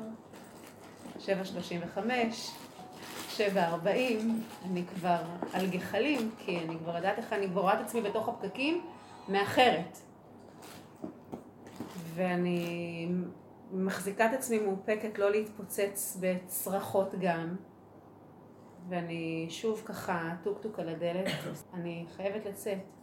הוא שם עליי שאגות עם מילים שאני לא אחזור עליהן עוד פעם. שאת היית צריכה לעשות. כן, כאילו, בלי להתבלבל, אה, אני פשוט הפכתי להיות סוג של האשמה פה בתוך הסיפור, כאילו... כי את חופרת, לא? כן, כן, מחר כאילו, רצח? מי שבע את חופרת. איזה אבסורד! רגע, תנו לספר, לסיים. אה, ואז אני ככה נכנסתי להלם, לא הגבתי, אוקיי, נכנסתי להלם, אבל נחנקתי. ממש, הייתי חנוכה, לא הייתי מסוגלת להגיב, רק אמרתי, אוקיי, אני ואבינם מחכים לך באוטו. מחכים. בדיוק, עוד לא כן. לא. לא הייתי, לא יודעת להסביר את זה, לא. אני לא רק, שעוד, לא, לא רק שלא ברחתי, זה גם לא נגמר פה. כאילו, הוא ירד, עכשיו הוא עם החברה שלו, אוקיי? הוא לא לבד. היא בבית? כן, כן. אה, כבר, אה, כן, זה דבר נחמד נוסף שאנחנו חיים איתו. אה, כן, קשה לשמוע, אני יודעת. וזה, אה, אוקיי, אנחנו מתחילים לנסוע בתוך הפקקים, לוקחת את הקטן לבית הספר, ואז אני לוקחת אותה הביתה, ואז אני ממשיכה איתו. ולגמרי, זה שעה שלמה. היה סיבוב של שעה שלמה. ואני לא יודעת איך לא התפרצתי בעצבים, אבל כאילו הייתי חנוכה ומדי פעם ככה הדמעות ברחו לי מהעיניים, כאילו לא הצלחתי לעצור אותם. ובתוך. הייתי בתוך תחושה מבולבלת, כאילו, מה אני עושה עם זה עכשיו? אני יודעת שאני מטומטמת, אוקיי? לא כאילו. ואני לא יכולה לעצור את זה. כאילו, אני מרגישה את עצמי רוקדת סמבה בתוך הטמטום של עצמי. פשוט ככה. ואני, ואני ממשיכה. ו, ואני ממשיכה עם זה. ו, והיא יורדת, והוא בלי להתבלבל גם ממשיך בתוך הסמבה שלו. אמא, יש לך כסף? ואני יודעת שהוא קיבל כסף מאבא שלו אה, ביום שישי. קיבל ממנו כבר איזה 200 שקלים לפחות. וידעתי שהיו לי פה 20 שקלים בלבד בתוך הטלפון. זה מזל, לקחתי- בדיוק, מזל. כן. לקחתי, ובגלל זה גם הייתי גיבורה כנראה. נתתי לו את הטלפון, הוא ישב מאחור, אפרופו אה, אה, מונית, כן? כולם יושבים מאחור. התיק שלי רק היה לידי. נתתי לו את הטלפון אליו, ואמרתי לו, קח, אתה יכול לקחת את מה שיש פה. ואנחנו ממשיכים, ואני בתוך החלק הזה של, ממש וואו, עד שלהיות איך וואו הזה לא יצא החוצה. לא יודעת, אני הוא לקח כאילו את הייתי... מה שהיה בטלפון? כאילו השחירה. האמת היא שעד עכשיו עוד לא הסתכלתי, אבל אני מאמינה שכן. אני, כן, ברור אני שהוא מאמינה שכן, כן. זה גם הרבה, זה לא... רצחת אה, ואנחנו עוד רגע כבר מגיעים לרכבת, ואז הוא עושה כזה שיט. שכחתי. מה. קרה? בנשק? לא, אין נשק, זה חיל האוויר כפרה. אה, משקיע עציצים, סתם. אה, מה קרה? שכחתי את המטען בבית. לא לקחתי את המטען. אבל תסתדר. הרכבת. זת בזת, היה, אבל... לקחת אה, לא, אותו. לא, לא, כאילו עכשיו אני, אני ממשיכה, כאילו עכשיו משהו בתוכי אומר לי, את, את ממשיכה, כאילו אוקיי, כמובן, לא חוזרת הביתה, טירוף, בפקקים האלה, מתי אני אתחיל את היום שלי בכלל? תקנה, יש פרש. יופי, באיזה כסף תקנה, גם נשאלת השאלה, כן. הגעתי לרכבת, הגענו לרכבת, הוא יורד מהאוטו, עכשיו הוא לא, הוא, הוא לא, לא מבקש כלום מבחינתו, כאילו, רק ככה בא להגיד אה, להתראות, ואני עם המחנק שלי. הדבר היחידי ש... כאילו יצאתי ככה עם הכרטיס אשראי שלי ביד, הדבר היחידי שאמרתי לו, תעשה לי טובה רק, תתחיל להסתכל על העולם באור חיובי. כאילו, מספיק כל הזמן, כל הזמן מתבכיין, כל הזמן קשה לו, כל הזמן מר. אני שואלת את עצמי על מה. הכרטיס אשראי ביד? ונתתי לו את הכרטיס אשראי, אמרתי לו, קח, תקנה את המטען שאתה רוצה ותחזיר לי את הכרטיס בסוף השבוע. נכנסתי לאוטו והמשכתי לנסוע. ס- סמבה בתוך הטמטום. הלכתי זה ככה. ככה. עד הסוף. לא בעבודה בתוך בכלל. הטמטום. היא לא בעבודה בכלל. לא, לא, כאילו זה, כן. זה לא הזוי. בזמן. לא, כאילו אני רואה את הטמטום, אני רואה, כאילו, אני רואה... דווקא כשהייתה בחוץ לארץ והיא סיפרה את הסיפור שהיה, היא כן הייתה כן, בעבודה. כן, כן, כן. עכשיו, לא, ואז אני... אבל גם אני אה, חושבת שהיא הכירה את הפגם באותו רגע. אני לא, רואה את זה מול העיניים, אני אני רוא- אני רואה ואני כאילו, ואני מבינה את הטעות שאני עושה ואני עושה כן, אותה. גם לי- זה קורה, שאני כאילו. מפחדת באותה נקודה באותו אדם, ואני לא מסוגלת לעשות כלום, ואני יודעת שאני עושה טעות ואני לא יכולה לעשות כלום. והיא מצפה שהוא יעריך את זה שהיא שותקת ולא מגיבה ולא... אוקראינית, הוא לא- כאילו מבחינתו לא הבין מה קרה. לא, הוא לא. לא, בכלל. איפשהו אחר הצהריים שלח לי הודעה ראשונה, אמ, אה, אמרה שפגעתי בך. אה, ש- שפגעתי בך, מה, אה, עשיתי חברה שלו משהו? שהייתה באוטו. החברה שלו ש... אישה. עשיתי לך משהו, משהו, היא ראתה, איך את ידעת? היא ראתה, קלטה. היא קלטה. היא קלטה, היא אבל היא ישר אבל כי הוא קלטה. צרח עלייך לידה, מה זה היא קלטה? לא, הוא לא צרח עליי לידה, אבל יכול להיות שהיא שמעה, בחדר. היא הייתה בחדר, הוא אה. כאילו זה, הוא היה מחוץ ל... אני לא יודעת כמה היא קלטה את הסיטואציה הספציפית, אבל היא קלטה אותי. היא קלטה אותי. אבל למה, אני שואלת שאלות גם, אולי זה באמת, את אישה דתית, לא תראי, יש לך כיסוי וזה, לא- היא לא מבינה שהוא לא מבין שאי אפשר להביא לבית... אה, בחורה. הוא לא לא, דתי. לא, לא, ולמה הוא לא אתם מאפשרים לא- את זה? זה הבית שלכם ואתם לא יכולים לאפשר את זה. כי אני מעדיפה שהוא יהיה בתוך הבית ולא בחוץ. זה הטעות הכי גדולה. זה. הטעות הכי גדולה. שיתמודד בחוץ, שילך לרחוב, שיראה שקשה, שיקח את החדר. לא, שיראה זה שזה עולה. הרחוב היום לא, הוא הוא. מתוק לא, להם. לא, לא. נכון. מאוד לא, מתוק להם. ופתח. לא אצלי. למה את לא גודרת. את הגבול שלך? לא אומרים שהיום גם רבנים חרדים אומרים שרק... רבנים חרדים שיהיו, לא, שילדים יישארו בבית אפילו אם זה... לא, נכון. אבל לא, כל לא, כך לא. צודקת. לא, לא, לא, אין להם גבול, ממה שהם חייבים להתלכלך ברחוב על מנת שיחזרו לנקודה ויבינו אולי כמה הם... תבואי לארוחת ערב. כי את תבואי, מגבה להם את הכל. אולי- אולי את. מגבה להם בתוך הבית, יותר צועק. עליה, יש לו הכל. בדיוק. הוא מקבל הכל, למה שהוא ירגיש אבל זה ויבין? כולם ככה היום, זה לא רק הבן לא. אבל יש איזה מקום שאני. לא רוצה, אני לא שייכת לזה. לא. ממש לא, הגבול שלנו לא גבול. את לא נוגעת בגבול שלך. הגבול שלך זה שאת לא, היא לא מכבדת את הנקודה. שהתורה נותנת לך רשות לכבד. זה כיבוד ההורים שלך, זה הדתיות שלך, זה הגבוליות. למרות שבנפש אני ארצה לתת לו הכל, ואני לא דנה ולא שופטת. שימו לב להבדל, אני לא שופטת בנפש. אני יותר גרועה ממנו, אבל יש גבול בחוץ. יפה. בעבודה שלנו יש גבול בחוץ. התורה רוצה שנעשה, התורה היא תורת חוץ. התורה היא לא תורת נפש. התורה היא תורת גבולות כללים, מידות, סייגים, גדרים, חוקים, הלכות, סדרים. זה התורה. התורה היא תורת עץ הדת, לא תורת נפש. חוץ מזה בנפש אנחנו עובדים. בנפש תאהבי אותו, תפרגני לו הכל, תתני לו מחשבה בנפש. בחוץ אי אפשר לך לחנך ילד בלי לתת לו גדרים, אנטי עכשיו, הרסנו לא? את שזה הילדים. הגיע עד לעכשיו. אדם בן 20 הוא כבר אם גבר. עכשיו היא היא אומרת... אפילו עכשיו. עכשיו? אני לא, זה, אבל דע, אני אישה דתית, זה גבול חוק בל יעבור. אתה ואם הוא רוצה יבוא עם בחוץ. חזיר הביתה, מה תעשי? תגידו לו, אה, רגע... לא, לא, לא, לא, לא, זה חוק בל יעבור. לא, לא לא, אני לא מבינה, הוא ילד גדול. תקשיבי, אם הוא היה בן ברור לך, 12, לא. הוא ילד בן 20, לך תתחתן, לך תגור ברחוב, תגור בבית שלך. אני לא חייבת לך על פי דין כלום. למה אתם לא מכבדים את הדין? מה זה לשים סתם כיסוי ראש? מה? למי את עושה רושם? אדם צריך שיהיה לו ערך לנקודות. עכשיו, בפנים, זאת עבודה שאנחנו עושים. אני יותר גרועה ממנו, גם אני עשיתי דברים, או כל מיני, מה שאת רוצה תתוודי. את עוזרת לו על ידי זה, את עוזרת לו לעצב גדר גבול ומידה וכלי שהוא יוכל, בגלל זה מר לו, מר לו, כי הכל פתוח לו, את אמרת שהוא מתמרמר, נתנו לה יותר מדי פתח, מר להם. שהילד מתמודד, יודע לא זה, אז הוא יודע להעריך ולהתמודד. אז הוא ייפול יקום, ייפול יקום, בסוף יגיד לו, כדאי לו, על בשרו יחווה. את חוסכת לו את כל הבשרו. זה לא לעניין בכלל. מה פירוש? אני לא מרשה. זה בינך לבין בעלך צריך להיות דבר, לא מביאים כזה דבר הביתה, מה זאת אומרת? זנות בתוך הבית, התורה לא מרשה. לא, את לא מרשה את זה, אני, ממש יש לי התנגדות. תבינו, אתם, אה, ועוד נותנת לו כרטיס, ועוד אני אחכה לך בחוץ, ואני עוד... ההתרצות הזאת זה הזנות הכי גדולה שיש. אתם מאפשרים להם להיות ככה. ואחר כך עליכם יש... כי זה מפחד. אז בסדר, תעמדי מול בורא עולם אה, ותגידי לו את האמת, ותגידי לו, אני לא רוצה, תרחם עליי, תעזור לי. תרגיע אותי, אני- אין לי מושג. לא. שימי לב, תפתחי את הנקודה הזאת שאת מפחדת ממנו. כן, לב, בטח. בפנים, שימי את מפחדת. ממנו, ממך. רוצה מהלא, את לא, רוצה בקטע- לרצות, את מדי אימא מרצה.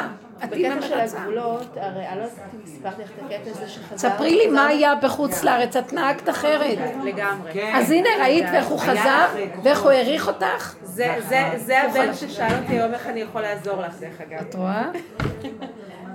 שוהם- בא, למשרד והוא הוא קלט אותי, שמשהו רצה עובר. עליי. הוא אומר כי לי, "אמא, מה- ככה מחנכים קורה?" אותם להכיר את נקודת האמת. אבל תעזוב אותי, אל תז... לא, כאילו, אבל נו אמא, באמת, אני, אני רואה, כאילו, מה... דברי. עליי? אמרתי שום דבר. העזות אז והחוצפה שולטים ככה, זה לא אמא, איך אני יכול לעזור לך? אולי יש משהו שאני יכול לעשות שיעזור לך? בחור בן 17. אני אגיד לך. יש משהו שאני יכול לעשות שיעזור לך? אמרתי לו, כן, לעזוב אותי בשקט. לא, זה גם לא... למה? תעשה מסאז', תעשה קפה, שבוא נדבר, למה?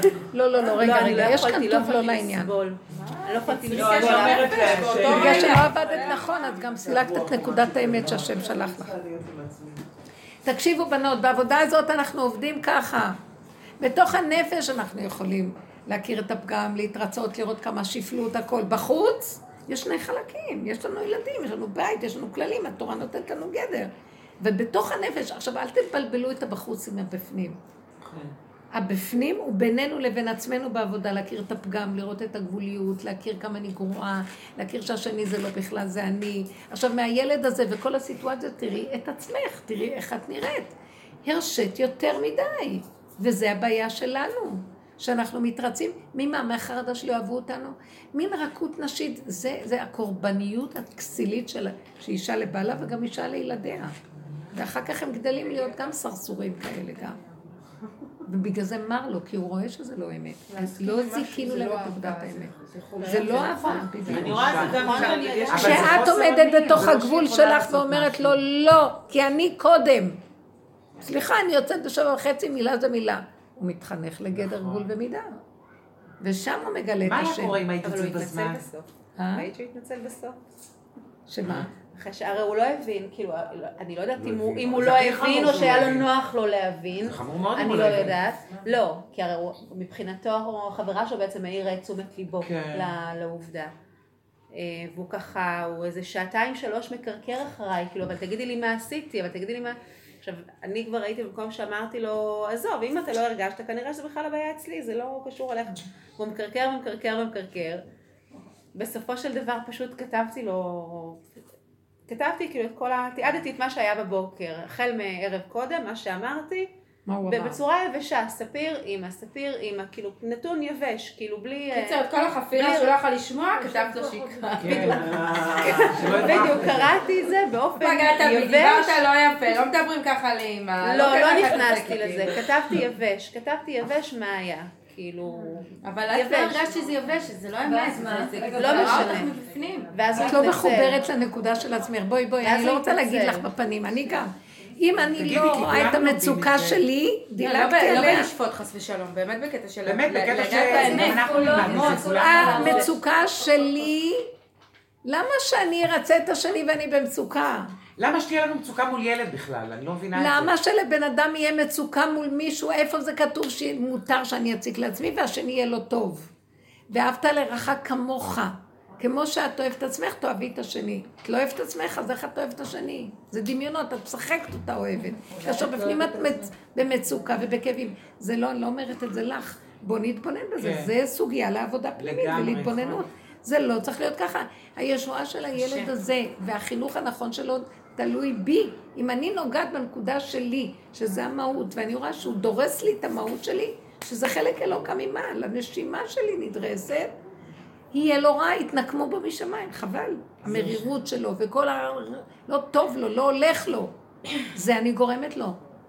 אם אני? באמת אוהבת אותו, לפעמים נשים רחמניות בישלו ילדיהן. זה לא נקרא אהבת אמת. זה? כאילו אהבה, זה אהבה שהיא מפחדת על עצמה, יוצאת... מפחדת לסבול, לאבד אותו, כאילו. נכון. כן. מפחדת לאבד אותו, אז... תאבדי, תמצאי, תחפשי אותו. כשמאבדים, אם אנחנו מסכימים לאבד את הדבר, אני לא-. לא, לא, מצב. די, באמת.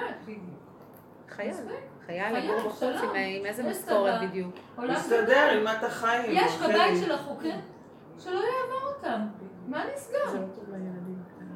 טוב, קל לנו לדבר. אבל אה, אולי לא רק את עם זה. חייל, גם עם ילדה בת ארבע אני חווה, עם ילדה בת זה לא ארבע, יש קשור. ילד התנגדויות. קטן גדול, זאת אלה יותר גרועות מבחור בן וכש- 20. הרי בעצם יש לי ילדה בת ארבע עם התנגדויות, מצאתי את עצמי בשבועיים האחרונים, כל יום אני אומרת, ריבונו של עולם, רחם עליי, אני לא יודעת, כל בוקר, כל- כל אחרי צהריים אני צריכה לאסוף אותה, אני כבר לא יודעת למה אני, מה הולך להיות לי. פעם אני הכי נותנת לה שת- שתעשה מה שהיא רוצה ואני מחכה לה ומחכה לה ומחכה לה, פעם אני עושה לה נוהל תפוח, עושה תפוח אדמה. כל פעם יש לי משהו אחר, כי כבר אני לא יודעת מה לעשות איתה. באמת, כאילו, יום אחד היא אומרת לי, אמא, את אה, אה, לא זוכרת מה, אמרתי לה, אני יותר מפחדת ממך. ואני כאילו, אני כבר לא יודעת למה. ולא, ומה שזיהיתי, שאין לי איפוק מולה בכלל. היא מוציאה ממך איזה משהו כן, שאת לא... אין לי, כלום. פתאום אני קולטת שאני מתחילה לדבר איתה, הכל כאילו, מתחילים לנהל משא ומתן על כל דבר. איזה- כל זה דבר. משהו ואז קלטתי שאין לי טיפת איפוק, איפוק מולה, טיפה, טיפה, אני כאילו, היא אומרת משהו, אני מגיבה, היא היא אומרת, מסעירה אותך מאוד. יש משהו בנקודה שלה שמסעירה לך את הטבע שלך, את היסודות שלך. כי יש לנו מה טבע זה? דומה, דומה? דומה ודומה היא מתקן. מראה לך, היא מראה לך את עצמך. תעשי כמוני. מציפה לך את הני הקטנה מהעוף. לא, זה לא מספיק להגיד דומה, לא, יש משהו לא. אני יודעת שלא, אני קודם כל זיהיתי במהלך, היא מעוררת לך נקודה שאצלך חסויה, מכוסה, והיא מעוררת לך, ואת לא יכולה להתמודד עם ה... אה, אה, שהיא לא גלויה לך. היא מעוררת כן. לך משהו ש... ואם התייאשתי מנקודה כזו, זה בסדר? כאילו אם התעייפתי כבר מהזה וכבר התייאשתי. המטרה שלי בסדר. תהיה, זו המטרה כי שלי. נגיד, לא, אני שלי אגיד מתקשר אני ואני מודה והתעייפתי, זה טוב. אבל שאני היה זה לי גם אה, הרבה. התמודדויות עם הילדים, המון שכל. גם אה, בגידול של כאילו של הילדים הקודמים, של להיות, אה, איך להצליח ואיך לה- להגיע אליהם, ואיך הדמיון לעשות טוב, ואיך לעשות כן. נכון וזה. וכאילו אני מרגישה שהקדוש ברוך הוא דרכה אומר לי, עכשיו עזבי את כל החוכמות שלמדת, ותתחילי להיכנס פנימה ולפרק את הדבר. לא, אל תבואי עם השכל שלך ועם הידיעות שלך, ועם הספר, איך, איך עכשיו את הולכת ליצור יחסים בינך לבינה, תרדי למטה. תודה. ממש. ככה אני מרגישה איתה. מפרק, מפרק. כן, תראו, תראו, תראו. תראו, מתי כאילו- הכי עולה לך הפיוז אצלם? מה? באיזה סיטואציה? אין, אין פיוט. כמו חצי, פעם ככה, פעם ככה, זה לא... היא יכולה להיות רגע מהממת, משהו, אין. רגע, רגע, מלהיכנס למקלחת, מרגע להביא את הטוש... טוב, אז זהו, כאילו, הוציאה, הוצאנו את הסעיף האדום. לא, זה לא, זה לא, אני שואלת, אין משהו שאת... אה, זה צפוי, זה לא אבל צפוי. זה לא אמור להיות את? Hmm? זה לא אמור להיות את, מה שאת רואה בה כאילו... זה מה שהיא אמרה. לא, זה כמו קורה שגבי בפועל, אמרה קודם, כאילו. שהיא אמרה לבן שלה, תסתכל חיובי ותפסיק להתבכיין. אז שאלה איפה זה פוגש אותי, כאילו, אם אני נותנת את הביקורת הזאת, אולי אני נותן איזשהו... כאילו, לא, במצב... בוא נגיד, המצב שכמו שזה שלה, ככה, מצב שכאילו- הרוח שלה זה עובדה, זה לא שאני חושבת שעכשיו היא במצב רוח כזה או אחר, מבינה? זה כל הבית גם מרגיש, כן? זה לא רק אני... רק ש... לא שהיא לא מרגישה, גם את יש לך מצב רוח כזה שאת פעם חציל, פעם... בטח, אני גם חצילה, בטח.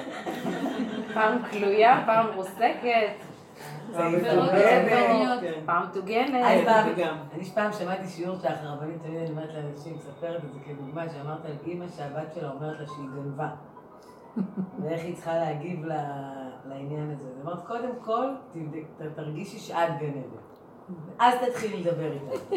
כאילו שתבואי ממקום וואי, זה שאת נכון. שאת ואני גנבת, לא מעל. ולא ממקום שאני אז מחנכת. ואז היא תגיד, טוב, אימא צדיקה, אימא לא חצילה, אימא שומרת על קור רוח. אז אמא עזבי גם אותה, היא לא בשיעור. מבינה עניין. כאילו אם אני בשיעור.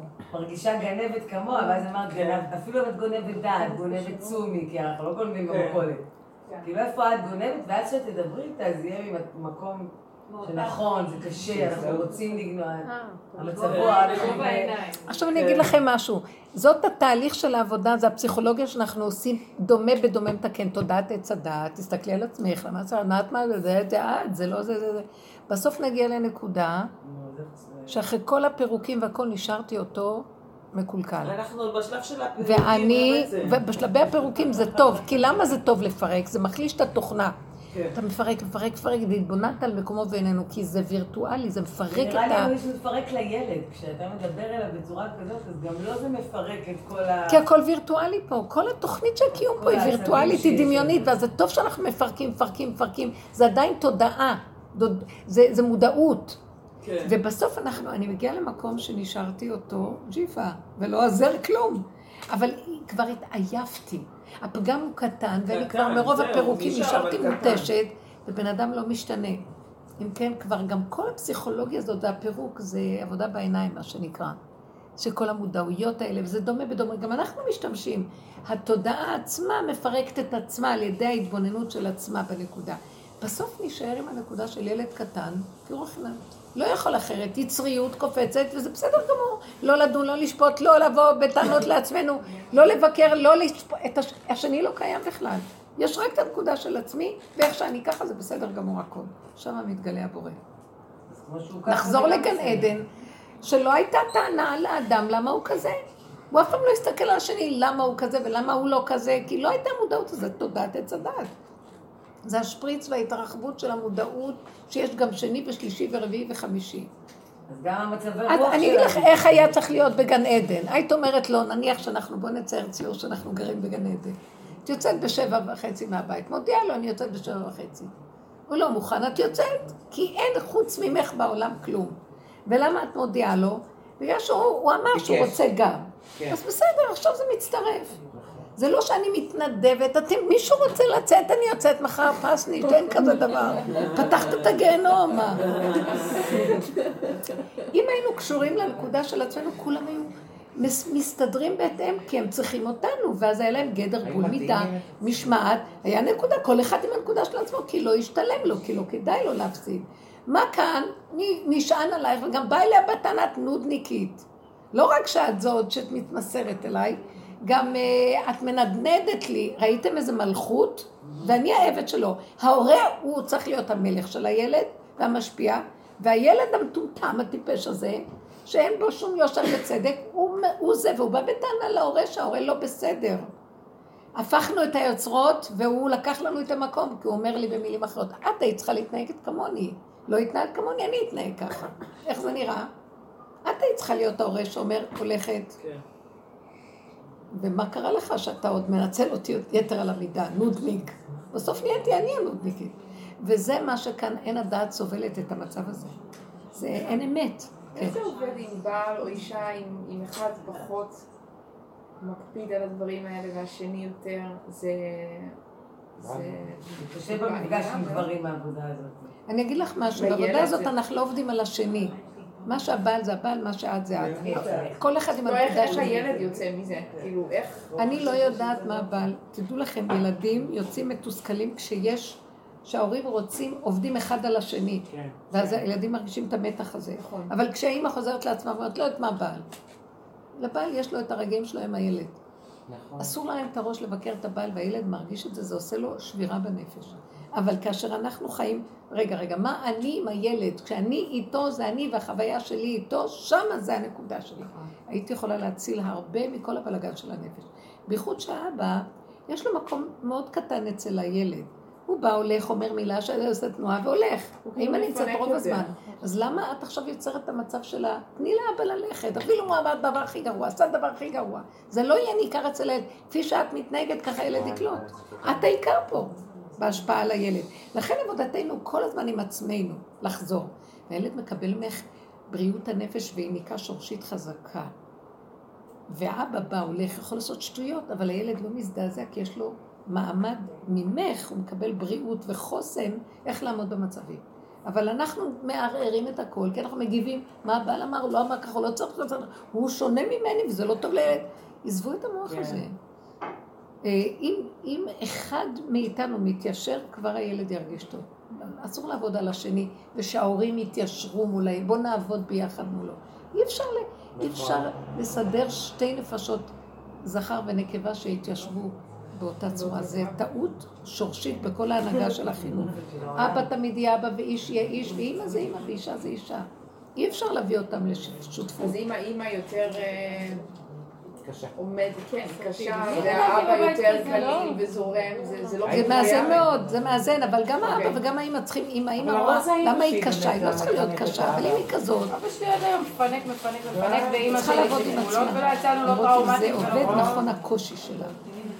לא מי יודע מה... אז היא באה בטענה, למה אבא רך? לא להעיד, אבל... תסתכלי על זה, זה זאת אומרת שאין טענה לאף אחד, העבודה היא רק עם עצמי. לא, אם יש לי טענה לשני, אני חוזרת לעצמי. מה את רוצה ממנו? גם הילד צורם, כן, מצד הילד זה בסדר, אנחנו מפחדים עליו. אנחנו גורמים שהילד מאבד את האיזון. זה בסדר איך שזה, הילד בסדר.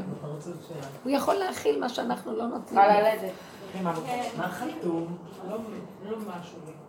כן, אז אני רוצה רגע להגיד לסיכום, המילה, בפרשת וישב ויש חידוש מאוד גדול, ואני חושבת שאנחנו נכנסים לזה באמת. עם החידוש עכשיו, אה, אני אומרת ש...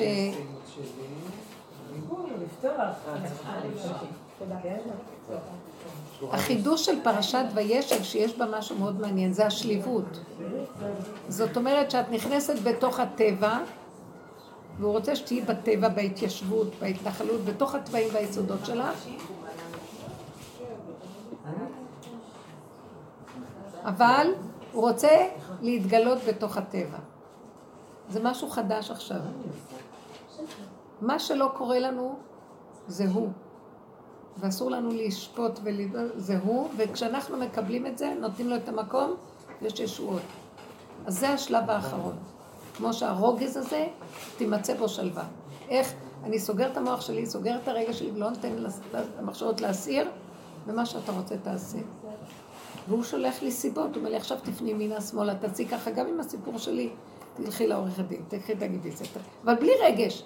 ואחרי יום אני אומרת, נו, יצא כבר מזה משהו, אני כבר התרגשתי. חכי לה שהיא תתקשר אליו ותגיד מה היה, לא היה לו. וכשאני עובדת ככה, אני רואה שהשם מנווט. אבל סתם דוגמה, למשל בסיטואציה שלה עם כל, עם הילד וזה, אז היא הייתה נסערת ואת כן. יודעת. עכשיו אם נניח באותה סיטואציה, היא הייתה שלווה כי היא הייתה יודעת שהכל מאת השם, אוקיי? אם היא הייתה שלווה, ויודעת שהסיטואציה הזו היא מאת השם, אין מה לעשות. לא זה רק מאת השם. אני תמיד אומרת, ולא לדלג יפה, אני גרמתי למצב הזה.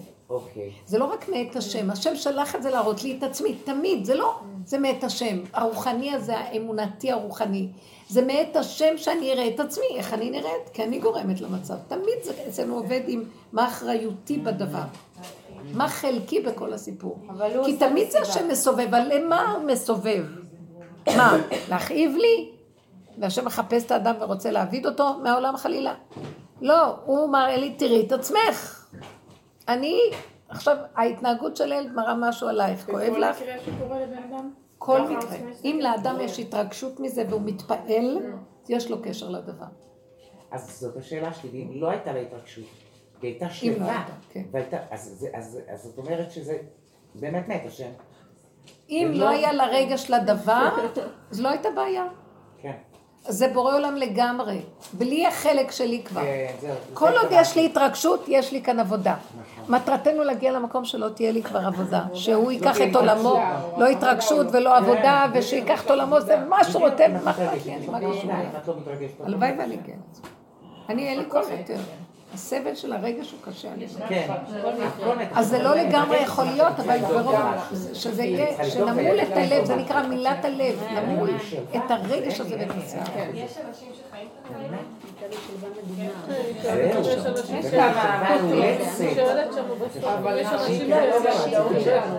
אה, בסוף אני אגיד לכם, אני אגיד לכם, מי שאל אם יש כזה דבר? החמודה אני הזאת. אגיד לכם משהו, יש כזה מקום, אני אגיד לכם, יש כאלה אנשים, יש כזה דבר שאני יודעת, תשש כוחי, ואני כזאת חומה בתשושה, שאין לי כוח אפילו